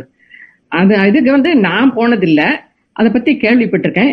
இவங்க டாக்டர் ஐயா தான் அப்பையிலேருந்து நான் வர்றதுக்கு முன்னாடியிலேருந்து டொனேஷன் அந்த மாதிரி கொடுத்து அதுல த- உதவி செஞ்சுக்கிட்டே இருப்பார். இவரு நாங்க திருமணம் ஆன பிறகு நீ செக்கெல்லாம் அனுப்பிச்சுடுன்னு. என்கிட்ட தான் அந்த பொறுப்பெல்லாம் விட்டுருந்தாங்க. அதனால அதனால அதை பத்தி நான் தெரிஞ்சுக்க ஆரம்பிச்சேன். அது அதுதான் நான் அதுக்கு செய்யற இது உதவி. அப்புறம் வந்து இன்னொன்னு வேற என்ன சொன்னீங்க? இன்னொன்னு? Street Friends Mercer Street Friend அது வந்து ரெண்டு வருடமா தான் அதோட நான் பழக்கமா இருக்கேன். எனக்கு ஒரு புத்- புத்த பெண்மணி இந்த அமெரிக்கன் தான் புத்திஸ்ட் வழியில இருக்காங்க அவங்க. அவங்க வந்து ஒரு ஆர்கானிக் தோட்டம் வச்சிருக்காங்க. அதுல வந்து நான் என் பொண்ணுகிட்ட சொல்லியிருந்தேன் நான் ஒரு இடத்துல வேலை விவசாயம் செய்யணும்னு ஆசைப்படுறேன். நம்ம வீட்டுல நிலம் எல்லாம் இங்க இல்ல. நாங்க வந்து இருக்கிற இடம் 55 ஃபைவ் அண்ட் அங்க வந்து நிலம் எல்லாம் கிடையாது. ஆமா அது சொல்லிச்சு. இந்த மாதிரி இருக்காங்கம்மா. அவங்க ஒரு தோட்டம் வச்சிருக்காங்க. நீங்க போய் செய்- செய்றீங்களா? அப்படின்னு சொல்லிச்சு. சரின்னு நான் போய் அந்த அம்மாளுக்கு உதவி செய்துகிட்டு இருந்தேன். அது சொல்லிச்சு இந்த மாதிரி இங்க விளையிற காய்கறி எல்லாம் இங்க வந்து மெர்சல் ஸ்ட்ரீட் ஃப்ரெண்ட்ஸ் அப்படின்னு ஒரு ஃபுட் பேங்க் இருக்கு. நீ கொஞ்சம் அதை கொண்டு கொடுத்துறியாமா அப்படின்னாங்க. சரின்ட்டு அந்த மாதிரி தான் ஆரம்பிச்சது. கொண்டு போய் கொடுத்துட்டு கொஞ்சம் ப- பணமும் கொடுப்போம். அவங்க நிறைய எழுபத்தஞ்சு இதுக்கு மேல ஆர்கனைசேஷனுக்கு மேல இந்த ஃபுட் பேங்க்ஸ் எல்லாத்துக்கும் டிஸ்ட்ரிபியூட் பண்ணுவாங்க. இந்த காசு கொடுப்பாங்க. அப்புறம் இந்த காய்கறிகள் பிளஸ் இந்த பாட்டில்ஸ் இந்த இதெல்லாம் நிறைய உண்- உணவுப் பொருட்கள் தான். அதனால அவங்களுக்கு நான் போட்ட போய் போய் ஏதாவது கொடுத்துட்டு இருப்பேன் வாரத்துக்கு ஒருக்கா போய் கொண்டு கொடுத்துக்கிட்டு இருந்தேன். இப்ப கோவிடால மூடி வச்சிருக்கிறாங்க. அது எப்படி அவங்களுக்கு உதவி கிடைக்குதோ தெரியல. அது அதுதான் எனக்கு இன்வால்மெண்ட் அவங்க ரொம்ப நல்ல தங்கமான ஆளுங்க. அவங்க அவ்வளவு பேர். கொஞ்சம் தான் ஸ்டாஃப் அவ்வளவு வச்சுட்டு நிறைய செய்வாங்க வேலை. உதவி செய்வாங்க. அதான். அதுதான். நம்ம எப்படியாவது சமூகத்துக்கு தொண்டு செய்யணும்னு நினைச்சா போதும். என்ன மாதிரியான இந்த மாதிரி ஒரு தொண்டு நான் கேள்விப்பட்டதே இல்ல. இப்படியும் கூட ஒருத்தங்க காய்கறிகளை விளைய வச்சு ஒரு ஃபுட் பேங்க்குக்கு எல்லாம் கொடுக்கறாங்க. அவங்களுக்கும் ஒரு அதை கொண்டு போய் கொடுக்கறதுக்கு ஒரு உதவி தேவைப்படுது. எப்படி வேண்டுமானாலும் நம்ம செய்யணும்னு நினைச்சா செய்யலாங்கிறதுக்கு இது ஒரு நிறைய எடுத்துக்காட்டா இருக்குன்னு தான் சொல்லுவேன் காய்கறி பறிக்கிறப்ப தான் தெரியும். அது எவ்வளவு கடினமான வேலைன்னு. அங்க போய் உட்கார்ந்து அறுத்து பார்த்தா தான் தெரியும். களையெல்லாம் எடுக்கணும். களையெல்லாம் எடுக்கிறது எல்லாம் ரொம்ப கொஞ்சம் கடினமானதுதான். ஆனா அவங்களுக்கு எண்பது வயதுக்காரவங்க. அவங்க அவ்வளவு செய்வாங்க. அவங்கள பார்த்தாவே நமக்கு இவங்க எண்பது வயசுக்காரவங்க இவ்வளவு நல்லா செய்யறப்ப நமக்கு நம்மளும் செய்யணும். அந்த மாதிரின்னு ஒரு ஆர்வம் வரும். உடலை பாத்துக்கணும் அப்படிங்கிற ஒரு ஆர்வம் வரும். உலகம் எந்தெந்த வழியில எல்லாம் நமக்கு கற்றுக் கொடுத்து கொண்டே இருக்கிறது இல்ல அது நினைவு டாக்டர் ஐயா கூட ஒரு தடவை வந்து அறுவடை பண்ணாங்க. அப்புறம் எங்க பொண்ணு எங்க பையனும் மருமகளும் வந்ததுங்க ஒரு தடவை. எல்லாருக்குமே ஒரு மகிழ்ச்சியா இருக்கும். உற்சாகம் தான் அதுல வேலை நீங்க இப்ப உங்ககிட்ட பேசினதை பார்க்கும்போது உங்ககிட்ட இந்த கேள்வியை கேட்கணுமா அப்படின்னு எனக்கு தெரியல. இருந்தாலும் நான் கேக்குறேன். இதுவரை உங்கள் வாழ்க்கையில் நீங்கள் செய்ய நினைத்து செய்யாமல் விட்டது ஏதாவது இருக்கா? இன்னும் நான் இதை செய்யணும் அப்படின்னு நீங்க நினைக்கிறீங்களா? அது என்னன்னா எனக்கு இந்த ஊர்ல நம்ம வர்றப்ப நேட்டிவ் இந்தியன்ஸ் இருக்காங்க இல்லையா? செபிதியர்கள் சொல்லுவாங்க. அவங்க இடத்துக்கு போய் அவங்களுக்கு கொஞ்சம் மருத்துவ உதவி செய்யணும்னு எனக்கு ரொம்ப ஆவல். ஆனாலும் எனக்கு ஒரு தடவை போனோம். அப்போல்லாம் நான் வேலை செஞ்சுட்டு இருந்தேன். அங்க போனோன்னு எனக்கு அப்படியே வருத்தம் என் மனசை கவிக்கிடுச்சு அவ்வளோ பாவமா இருக்கிறாங்க. அவங்களுக்கு ஏதோ ஒரு மூலையில போட்டு தள்ளிட்டு அவங்க ஒரு ஒரு சின்ன பில்டிங் இல்லையா அவ்வளோ வீர தீரமா குதிரையிலையும் அதுலயும் அலைஞ்சிட்டு இருந்தவங்க அந்த மாதிரி ஒடிக்க வச்சு அடிமையாகி அவங்க மனசுல இருக்கிற திறமையெல்லாம் போய் அந்த மாதிரி இருக்கிறத பார்த்தா எனக்கு ரொம்ப வேதனையா இருந்தது. ஆனா என்னன்னா அவங்க வந்து இப்ப இந்த சின்ன சின்ன ஸ்கூல் எல்லாம் வச்சுட்டு காலேஜ் எல்லாம் வச்சுட்டு அவங்க உதவி கேட்கறாங்க அவங்களுக்கெல்லாம் அப்பப்ப நாங்க உதவி செய்வேன் பணம் உதவி செஞ்சு அனுப்புவேன். அது ஒரு இதுதான். ஆனாலும் ஒரு தடவை போய் அவங்கள்ட்ட போய் இருந்து ஏதாவது ஒரு மருத்துவ உதவி செய்யணும்னு ஒரு ஏக்கம் தான். அதே மாதிரி இன்னொன்னு ஆப்பிரிக்கால போய் எங்க ஆப்பிரிக்கால போய் அந்த அவங்களுக்கும் ஏதாவது வரும் ஏன்னா Nobel Prize winner doctor Albert ஸ்வைசர். அவர் ஆப்பிரிக்கர்களுக்கு தான் போய் உதவி செய்தார். அவரை மாதிரி நம்மளும் போய் எங்கேயாவது ஒரு இடத்துல கொஞ்சம் ஒரு அஞ்சாறு மாசமாவது அது வேலை செஞ்சு அவங்களுக்கு உதவி செய்யணும். அப்படின்னு ஒரு ஆசை இருக்கு. அது ரெண்டும் தான். நிறைவேகல இன்னும். பாப்போம் எப்படி இருக்குன்ட்டு. ஐயா நீங்க சொல்லுங்க ஐயா. நீங்க. எனக்கு தமிழ் ஈழத்து மேல ரொம்ப அந்த காலத்துல இருந்தே ஆதரவு எல்லாம் உண்டு. ஆயிரத்தி தொள்ளாயிரத்தி எண்பத்தி மூணு இனப்படுகொலைகளை ஆரம்பிச்சு அப்போ வந்து நாங்கள் சிகாகோவில் USA committee to stop genocide of Tamils in Sri அப்படின்னு சொல்லி உலக பெரிய பேராசிரியர்கள் ஹெலனிக் அசோசியேஷன் கிரீக்னு இட்டாலியன் ஜூவிஷ் எல்லாத்தையும் சேர்த்து நல்லா சிறப்பாக ஒரு யூனிவர்சிட்டிகள்லாம் அதில் ஒரு பெரிய மாநாடு நடத்தணும். அப்போ இருந்த எனக்கு அந்த இது உண்டு. இந்த சுனாமிக்கு அப்புறம் வந்து சிகாகோல இருந்து ஒரு காங்கிரஸ்மேன் டேனிகே டேவிஸ் அப்படின்னு வெ- வெளிநாட்டுக்காரர் பில் கிளின்டன்ல இருந்து யாரையுமே உள்ள சுனாமி ஏரியா உள்ள விட மாட்டேன்ட்டாங்க. அவங்க கண்ணில் மண்ணள்ளி போட்டுட்டு நாங்கள் போய் அவரை கூட்டிகிட்டு போய் எல்லாத்தையும் காமிச்சோம். சுனாமி சமயத்துக்கு அப்புறம். அப்போ வந்து தலைவர் பிரபாகரன் கையில் இருக்கு அந்த இடமெல்லாம். அந்த சுனாமிக்கெல்லாம் என்ன பண்ணாங்க? பிள்ளைங்க படிக்க வைக்கிறது எப்படி? செஞ்சோலைன்னு அந்த அனாதை குழந்தைகளை எவ்வளோ அருமையாக பாது எல்லாம் பண்ணாங்க. வங்கிகள் எப்படி இளம் பெண்களே நடத்தினாங்க? நீதிபதிகளாக எப்படி இளம் பெண்களே இருந்தாங்க? ஒரு கொலை குற்றம் ஒன்றும் கிடையாது ஒரு பயம் கிடையாது. எல்லாரும் ஒருத்தருக்கு ஒருத்தர் உதவி செஞ்சு அதாவது ஒரு யூட்டோப்பியா அப்படின்னு நினைச்சோம்னா அதுதான் அப்படிங்கிற அளவுல இவர் வந்து எல்லாத்தையும் சுத்தி பார்த்தாரு. என்ன செஞ்சிருக்காங்க எங்க பாதிக்கப்பட்டது அப்படியே ஒரு பள்ளிக்கூடமே தண்ணியில அடிச்சு போயிடுச்சு. அந்த மக்கள் எல்லாம் வந்து உற்சாகத்தோட நாங்க மீண்டு வந்துருவோம் அப்படின்லாம் சொல்லி நல்லா இதெல்லாம் சொன்னாங்க. அந்த சமயத்துல வந்து எனக்கு வந்து ரொம்ப இதா இருந்துச்சு ஆறுதலா இருந்தது. அது வந்து கட்டாயம் ஈழம் வந்துடும் அப்படிங்கிற அளவுல நல்லா இருந்தது. அதை வந்து ஒரு அரசியல் சூழ்நிலைனால இந்திய அரசாங்கம் கெடுத்துருச்சு. மற்றவர்களும் சேர்ந்து கொ- இது பண்ணிட்டாங்க. அது வந்து உண்மையிலேயே ஒரு பெரிய தாக்கம். அது எப்படி இருந்தாலும் தமிழீழம் அடைந்தே தீர வேண்டும் என்பது என்னுடைய ஆசை. அதுதான் என்னுடைய உறுதியான எண்ணம். ம். அதுக்கு என்ன செய்யணுமோ அது இப்ப காங்கிரஸ்ல மற்ற இதுல செனட்டர்ஸ் பாக்குறது அது இதெல்லாம் நிறைய செஞ்சுக்கிட்டு இருக்கோம். அதுக்கான அமைப்புகள் இருக்கின்றன. உலகம் முறை நல்லா செஞ்சுக்கிட்டு இருக்காங்க. என்றைக்கு இருந்தாலும் தமிழகம் அமைந்தே தீரும் என்பது என்னுடைய நம்பிக்கை. பெரியாரின் மனிதநேய கொள்கையின் பிடிப்பில் நீங்கள் இருவரும் இருப்பதால் ஆஹ் ஓய்வு பெற்றதுக்கு அப்புறம் கூட இவ்வளவு செய்துகிட்டு இருக்கிறதுக்கு அப்புறமும் கூட இன்னமும் இன்னமும் இந்த ஒடுக்கப்பட்ட மக்களுக்கு நாம் ஏதாவது செய்யணும் செய்யணும்னு நீங்க ஆர்வத்தோட இருக்கிறது எங்களுக்கெல்லாம் உங்க ஒரு பெரிய எடுத்துக்காட்டா நீங்க முன்னோடியா நீங்க திகழ்றீங்கிறத இங்க திண்ணமா சொல்லலாம் அப்படிங்கறத நான் சொல்லிக்கிறேன். ஆஹ் அப்புறம் நான் ஐயா கூட பேசிக்கிட்டு இருந்தப்போ ஒரு ஒரு தடவை வந்து அப்படியே பெரியார் மாதிரியே குரல் மாத்தி பேசி காட்டினாங்க. எனக்கு அதை மறுபடியும் கேட்கணும்னு ஆசை. ஏன்னா அடுத்த கேள்வி உங்கள் வாழ்வில் அதிக மகிழ்வை தந்த தருணங்கள் அப்படின்னு வச்சிருக்கேன். இந்த இந்த குரலோட அதை தொடங்கினா நல்லா இருக்குமேன்னு எனக்கு தோணுது. அதனால நான் முதல்ல ஆரம்பிச்சது எப்படின்னா சிகாகோ தமிழ்ச்சங்கம் வந்து ஒரு பெரிய மதவாதம் தெலுங்கு கீர்த்தனைகள் அந்த மாதிரி இதுல இருந்தது. இதுல போய் எப்படா நம்ம பெரியாரை சேர்க்க போறோம் அப்படின்னு நினைச்சு ரொம்ப இமயமலையில் ஏறணும் போல இருக்கு அப்படின்னு நினச்சிக்கிட்டு இருந்தேன். அப்போ வந்து ஒரு மாறு வேலை போட்டி வச்சிருந்தாங்க. அப்போ வந்து எல்லாம் தாடி கடியெல்லாம் வச்சு எல்லாம் போட்டு பெரியார் மாதிரி வேஷம் போட்டு போய் அங்கே போய் பெரியார் மாதிரியே பேசினா அம்மா வந்து விவேகானந்தர் மாதிரி வேஷம் போட்டு வந்து பேசினாங்க. அது எனக்கு பெரியார் வேஷத்துக்கு முதல் பரிசு கொடுத்தாங்க. என்னுடைய வாழ்க்கையில் ஒரு மறக்க முடியாத நிகழ்ச்சி வந்து டொராண்டோவில் டிவிஐ என்று ஒரு தொலைக்காட்சி நிறுவனம் இருந்தது. அதுல வந்து ஒரு பெரியார் பிறந்த நாள் அன்னைக்கு ஒரு ஒரு மணி நேரம் பெரியார் மாதிரி வேஷம் போட்டு அவர் மாதிரியே பேசணும். கேள்வி கேட்பாங்க. அந்த கேள்விக்கு பதில் சொல்லணும். ஒரு மணி நேரம். சரின்ட்டு நான் சரின்னு சொல்லிட்டேன். சொல்லிட்டு அந்த மாதிரியே பேசினேன். கேள்விகள்லாம் கேட்டாங்க. அதுக்கெல்லாம் ஓரளவுக்கு அப்படியே நெருப்புல இருக்க மாதிரி தான் இருந்தது எனக்கு. அப்படியே ஏதாவது ஒரு தப்பா சொல்லிட்டா பெரிய கலங்கம் ஆயிடுமே அப்படின்ட்டு. பேசி முடிச்ச உடனே ஒரு அம்மா மிச்சிகன்ல இருந்து ஒரு பேராசிரியர் தமிழ்நாட்டுல இருந்து இங்க வந்திருக்காங்க. நான் இங்க வந்திருக்கேன் மக வீட்டுக்கு. நீங்க பேசுனதை கேட்டேன். பெரியார் இருந்தா என்ன சொல்லியிருப்பாரோ அதே தான் அப்படியே நீங்க சொன்னீங்க அப்படின்னு சொன்னாங்க. எனக்கு ரொம்ப மகிழ்ச்சியா இருந்துச்சு. நான் மட்டும் கஷ்டம் எனக்கெல்லாம் தெரியும். அந்த மாதிரி.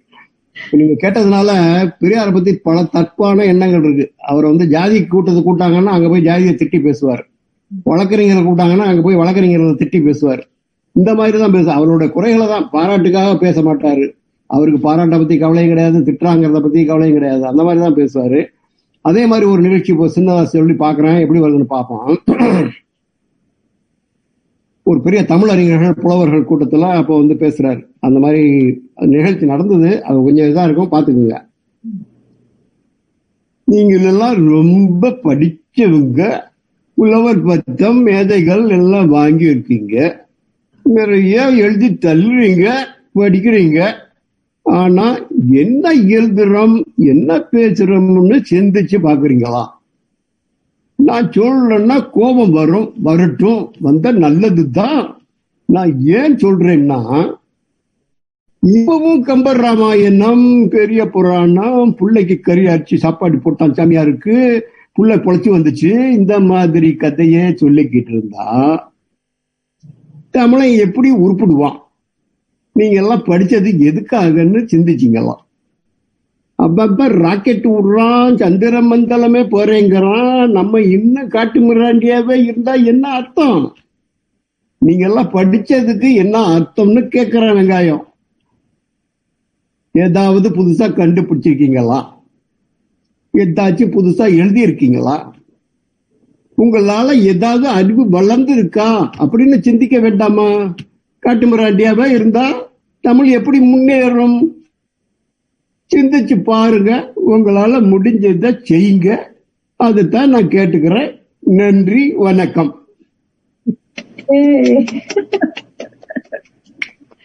அப்பா அப்படியே இருந்துச்சு. ஆனா அடிச்சிச்சு புத்தியில. இதுக்கு எவ்வளவு பேர் கோச்சுக்கு போறாங்களோ? அது உங்களுக்கு எல்லாம் தெரியும் அப்புறமேல வருவாங்க. ஆஹ் ரொம்ப நல்லா இருந்துச்சுங்க ஐயா. ரொம்ப நல்லா. அப்படியே அவரு இருந்தா என்ன அதுக்குதான் நீங்க கே- நேரா பேசி உங்க வாயாலே சொல்ல வச்சிருவோம் அப்படின்ட்டு கேட்டேன். சொல்லுங்க உங்க வாழ்வில் நட ம- இருந்த மகிழ்வை தந்த தருணங்கள் வருத்தம் தந்த தருணங்கள் அம்மா அம்மால இருந்து ஆரம்பிப்போம். ம- மகிழ்வை தந்தது எனக்கு திருமணமானப்போ. ரொம்ப மகிழ்ச்சியா தான் இருந்தது எனக்கு. ரொம்ப மகிழ்ச்சியா இருந்தது. அப்புறம் குழந்தைகள் பிறன் போது எங்க குழந்தைகள் பெற்றப்பெல்லாம் எனக்கு ரொம்ப மகிழ்ச்சி. அப்புறம் வருத்தம் வந்து இந்த ஊருக்கு வந்து என்னோட தம்பிங்க ரெண்டு பேரும் எங்க அண்ணன் இருக்காங்க தம்பிங்க ஒரு தங்க ரெண்டு ரெண்டு தம்பிங்க. அந்த ரெண்டு தம்பிங்களும் இளம் வயதிலே இறந்துட்டாங்க இங்க அமெரிக்கால. அது அது இன்னும் தீராத வர்த்தமான நெஞ்சுக்குள்ளேயும் நெஞ்சுக்குள்ளே இருக்கிறது. ஆனா அவங்க குடும்பம் எல்லாம் நல்லா இருக்கு. இப்ப பிள்ளைங்க எல்லாம் வளர்ந்து படிச்சு நல்லா விலையில கல்யாணம் திருமணம் ஆகி குழந்தைங்க எல்லாம் பெத்துக்கிட்டு நல்லபடியா இருக்காங்க. இருந்தாலும் அது ஆறாத புண்ணாதான் உள்ளார இருக்குது. இன்னொன்னு வந்து தமிழ் ஈழம் விழுந்தப்போ அது ஆஹ், பிரபாகரன் தம்பி அவர் மறைந்த பிறகு அப்புறமா அவரோட அவ்வளோ ஆயிரக்கணக்கான மக்கள் லட்சக்கணக்கான மக்கள் இறந்தது. அது பெரிய வேதனை. இன்னும் அது அப்படியே ஆறாத புண்ணா தான் இருக்கு. அது ரெண்டும் தான் எனக்கு பெரிய வேதனை.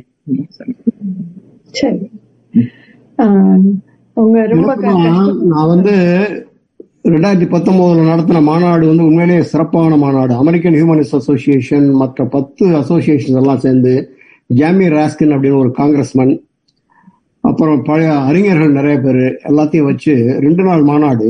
நிறைய பேர் கலந்துக்கிட்டாங்க பத்திரிகைகள்லாம் எழுதினோம். அதில் வந்து கண்ணபுரான் ரவிசங்கர் வந்து திராவிடியன் சக்சஸ் ஸ்டோரி அப்படின்னு ஆங்கிலத்தில் ஒரு புத்தகம் போட்டார். எப்படி ஒரு இது முன்னேறி வந்துச்சு அப்படின்ட்டு. அதில் வந்து ஜாதியை பற்றி எல்லாம் பற்றி பேசினாங்க. அந்த அமெரிக்கன் ஹியூமன்ஸ் அசோசியேஷன் வந்து ஆசிரியர் வீரமணி அவர்களுக்கு வாழ்நாள் சாதனையாளர் விருது கொடுத்தாங்க. அதை வந்து அவர் வந்து அவர் விருதை வாங்கிக்காம அவர் துணைவியார் கூட கழகத்தில் வேலை செஞ்சவங்க ஒரு பதினஞ்சு பேரை மேடைக்கு அடைச்சு இவர்கள் அனைவர் சார்பிலையும் அந்த விருதை பெற்றுக்கொள்கிறேன் என்று சொல்லி அந்த விருதை வாங்கினார். அது வந்து எனக்கு வாழ்க்கையிலேயே வந்து ஒரு பெரிய ஒரு உச்சக்கட்டம்னு வச்சுங்களேன். சாதனையாளர்னு சொன்னீங்கன்னா இதை விட அது என்ன வேற என்ன சாதிக்க போறேன்னு எனக்கு தெரியல. இருந்தாலும் அது ஒரு சாதனை அதாவது அமெரிக்கர்களுக்கு நம்மளை பத்தி புரிஞ்சுக்கணும். அது எவ்வளவு தூரம் புரிஞ்சுக்கிறதுங்கிறதுக்கு ஒரே ஒரு உதாரணம் எடுத்துக்காட்டு சொல்றேன். ஒரு கருப்பர் வந்து ஒரு தட்டை கேட்டாரு. அவரு அங்க ஜானிட்டர் க்ளீன் பண்ணிக்கிட்டு இருக்கிறவரு. நான் வேலை செஞ்சுக்கிட்டு அப்பப்போ நீங்கள் பேசுனதெல்லாம் கேட்டேன் ஆங்கிலத்தில் எல்லாம் பேசுனீங்க. நான் வந்து எங்களுக்கு தான் ரொம்ப மோசமான நிலைமை நடந்திருக்கு அமெரிக்காவில் நினச்சிக்கிட்டு இருந்தேன். ஆனால் நீங்கள் பட்ட பாட்டெல்லாம் பார்த்தா எனக்கே பாவமாக இருக்கு அப்படின்னாரு. அந்த மாநாட்டோட வெற்றியே அதுதான் நான் நினைக்கிறேன். அதாவது யாரோ யாரோ பாராட்டு கொடுத்தா அதெல்லாம் வெற்றி இல்லை. அவர் சொன்னார் இந்த ஜாதி இவ்வளவு மோசமா இருந்திருக்குதா? இவ்வளவு கஷ்டப்பட்டிருக்கீங்களா நீங்க எல்லாம்? அதுல இருந்து முன்னாடி வந்தீங்களா? அப்படின்னு கேட்டாரு. அதை வந்து உண்மையிலேயே ஒரு பெரிய இதா நினைக்கிறேன். அடுத்தது நான் ஈழத்துக்கு போயிட்டு வந்தது அது உனக்கு பெரிய இது. வேதனையானது வந்து ஒரு ஒரு மூணு நாலு வருஷம் ஆச்சு தலைவர் பிரபாகரன் அந்த இழப்பு போய் ஒரு நல்லா சாப்பிட்டு நல்லா தூங்கி நல்லா வந்து வர்றதுக்கு கிட்டத்தட்ட மூணு நான்கு ஆண்டுகள் ஆகிவிட்டன. அதுக்கப்புறமா இன்னும் அந்த அம்மா சொன்ன மாதிரி அந்த வடு ஆறாத வடுவாக இருக்கிறது. தமிழர்கள் படும் பாடு இன்று நமக்கே தமிழ்நாட்டிலே அந்த கதி வந்துருமோங்கிற பயம் வேற இருக்குது. அதற்காக போராட வேண்டிய போராட்டங்கள் நிறைய இருக்கிறது. வாழ்க்கையே போராட்டம் போராட்டமே வாழ்க்கை என்று வாழ்ந்து கொண்டிருக்கிறார்கள் கருப்பு சட்டை மெழுகுவர்த்திகள். அவர்களுடன் இணைந்து நானும் என்னாலான பங்கை செய்ய வேண்டும் என்பதுதான் எனக்கு ஒரு உற்சாகத்தை தருகிறது. சோர்ந்து போவதில்லை. பெரியார் வந்து எட்டர்னல் ஆப்டிமிஸ்ட் அவர் காலத்துல பட்ட கஷ்டம் அதெல்லாம் தாண்டி வந்தாருன்னா நமக்கு இவ்வளவு வசதிகள் இருக்கு சோசியல் மீடியா இருக்குது நீங்க எல்லாம் இருக்கிறீங்க. இந்த மாதிரி பெண்கள்லாம் வந்துட்டீங்க அதெல்லாம் பார்க்கிறப்ப இதெல்லாம் ஒரு பெரிய இது கிடையாது. யாரா இருந்தாலும் நம்ம வெற்றி கொள்ளலாம் அப்படிங்கிற ஒரு உற்சாகம் இருக்கிறது. அந்த அளவுக்கு நாங்க நல்லா தான் இருக்கிறோம். ம். சரிங்க நன்றி. இப்போ நமக்கு கடைசியா ஒரு ஒரு கேள்வி. ரெண்டு பேர்கிட்டயும் நான் இந்த தலை இந்த சமுதாயத்துக்காக நான் வச்சு கேட்கணும்னு நினைக்கிறேன். முதல்ல அம்மா கிட்ட கேக்குறேன் சமூகத்தில் உள்ள வாய்ப்பு வசதிகளை பயன்படுத்தி முன்னேறிய பெண்களுக்கு நீங்கள் சொல்கிற அறிவுரை என்ன? முன்னேறிய பெண்கள். முன்னேறிய பெண்கள் வந்து நிறைய இருக்கிறாங்க. பொருளாதாரத்திலையும் கல்வியிலையும் நல்லா முன்னேறி இருக்கிறாங்க. அவங்க வந்து ம- சமூகத்துக்கு செய்யணும்னு அத வந்து நிறைய சோசியல் மீடியாலயும் நிறைய வருது. என்னென்ன மாதிரி செய்யலாம்? ஆஹ் அந்த அளவுக்கு. முக்கியமா அந்த கிளைமேட் சேஞ்சுக்கு உதவி செய்யலாம். அப்புறம் படிக்கிறதுக்கு குழந்தைங்கள்லாம் நிறைய பேர் ஊர்ல இன்னும் கஷ்டப்பட்டுக்கிட்டு இருக்காங்க. அதுக்கு உதவி செய்யலாம். அப்புறம் வந்து சுகாதாரத்துக்கு உதவி செய்யலாம். நம்ம ஊருக்கு போறப்போ போய் நகையும் நட்டையும் வாங்கிக்கிட்டு குளிச்சுக்கிட்டு வர்றோம். ஆனா ஊர்ல போய் நம்ம ஊர்ல நம்ம கிராமத்திலேயே டாக்டரா இருக்காங்க ஏதாவது ஒரு முடிக்க மெடிக்கல் கேம்ப் ஏதாவது பண்ணலாம். மற்ற விஜய விஜயத்துல எது வேணாலும் ஏதோ ஒரு பள்ளிக்கூடத்துல ஏதாவது எல்லாம் பெஞ்சு அது இதெல்லாம் கொஞ்சம் மோசமா இருந்ததுன்னா அது சுகாதாரத்துக்கு உதவி செய்யலாம். இந்த மாதிரி மத்தவங்களை பத்தி நினைக்க ஆரம்பிக்கணும். அப்புறம் வயசான பெண்கள் இருந்தாங்கன்னா அவங்க கூட அவங்களுக்கு கூட கொஞ்சம் டைம் ஸ்பெண்ட் பண்ணி அவங்களுக்கும் ஏதாவது உதவி செய்யலாம். அப்புறம் இது விடோஸ் அவங்களுக்கு உதவி செய்யலாம்.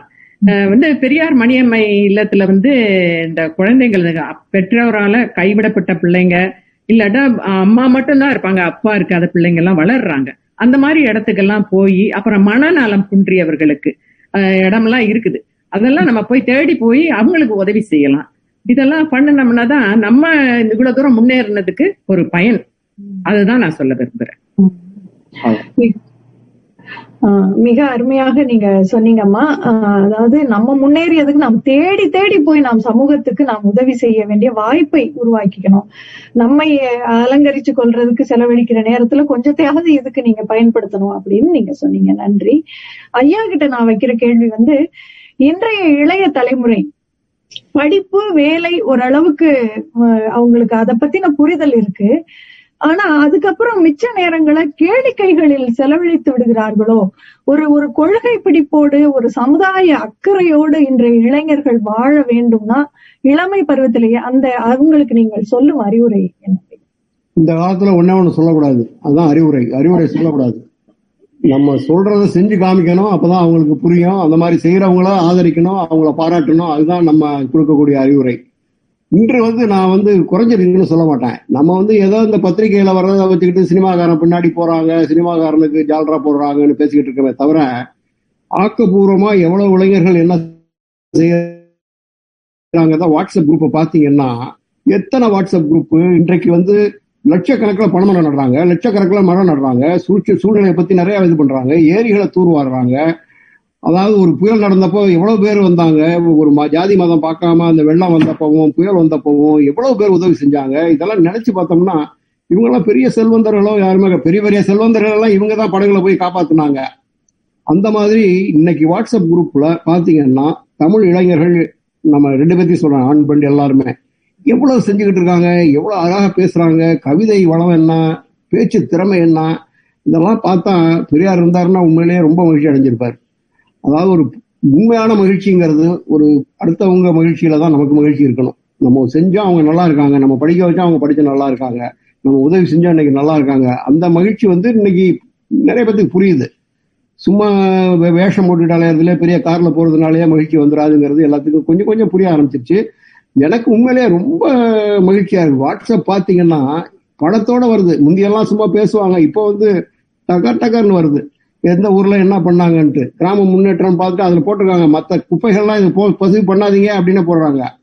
குப்பைகளை பதிவு செய்யாதீர்கள் அப்படின்னு அந்த தொண்டு நிறுவனத்துக்கு அவ்வளவு இதோட செய்ய முடியுதுல்ல?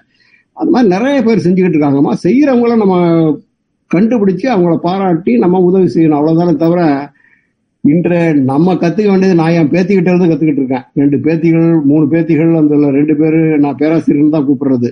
அவ்வளவு சொல்லி தர்றாங்க எனக்கு. அந்த மாதிரி இன்றைய இளைய தலைமுறைகிட்ட கத்துக்க வேண்டியது நிறைய இருக்கு. அவங்க செய்யறது உண்மையா செய்யறாங்க.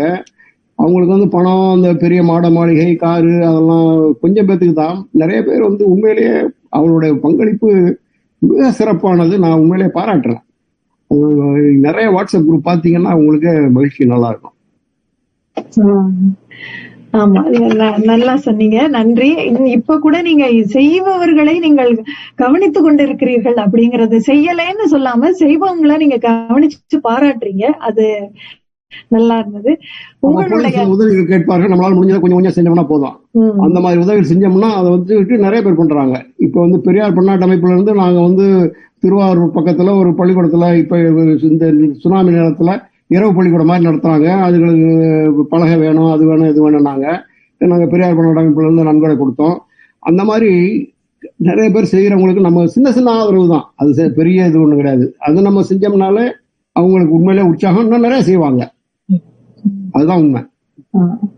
ஆஹ் நீங்க பேசிக்கிட்டு இருக்கும் போதே உங்க பேரும் பேத்திகளை எல்லாம் பத்தி சொன்னீங்க. உங்க பிள்ளைகள் பேரும் பேத்திகளை பத்தி சொல்லுங்களேன். நாங்க ஒண்ணுமே இது பண்ணல டாக்டராகவும் அதெல்லாம் சொல்லலாம் ஆனா ரெண்டு பேர் மருத்துவர் வர்றாங்க ஒருத்தர் மருந்து துறையில இருக்காரு. மருமகள் ஒன்று டாக்டரு இன்னொன்று மருத்துவ மருந்து துறையில இருக்கு. மருமக பிள்ளை ஒரு பேராசிரியராக இருக்காரு. பேர குழந்தைகள் நல்ல புத்திசாலிகள். நாங்கெல்லாம் எங்க பரம்பரை எப்படின்னு கேட்டால் அம்மா கிட்ட சரி சொல்லுவேன். பிள்ளைங்கள்ட்ட சலாம் போடுவேன். பேர பிள்ளைங்கள்ட்ட ரெண்டு கையாலையும் சலாம் போடுவேன். அந்த அளவுக்கு நல்ல அருமையான வாழ்க்கை. மகிழ்ச்சி நல்லா மகிழ்ச்சியோடு இருக்கிறோம். உடல் நலமும் ஏதோ ஓரளவுக்கு இருக்கு. அதுக்கு தகுந்த மாதிரி அம்மா திட்டுவாங்க அப்பப்போ எக்ஸசைஸ் கொஞ்சம் பண்ணிடுவேன். அதனால அப்படியே போய்கிட்டு இருக்கு. அதனால நம்ம மகிழ்ச்சி வந்து நம்ம கையில தான் இருக்கு. அது பேர பிள்ளைகள் வந்து உண்மையிலே இன்பம்னா குழந்தை ஆளுதெல்லாம் பேர பிள்ளைங்க மகிழ்ச்சி தான். அதான் மகிழ்ச்சி. அந்த மாதிரி அதை வளர்த்து அதை எங்கள் பிள்ளைங்களை வளர்க்கறதுக்கு எங்களுக்கு நேரம் இல்லை. அதை வந்து ரொம்ப மிஸ் பண்ணோம். அது வந்து இப்போ பேர குழந்தைகள் மூலமாக நாங்க எங்க பேர குழந்தை பிறக்கிறதுக்கு ஒரு மாசம் முன்னாடியே சிக்காகோல இருந்து இங்க வந்துட்டோம். இப்ப வந்து அந்த பிள்ளைங்களை வளர்ந்து பார்த்து அவங்க பெரிய இதாகிறது அளவுக்கு பார்த்ததுக்கு உண்மையான மகிழ்ச்சின்னா இதான் மகிழ்ச்சி.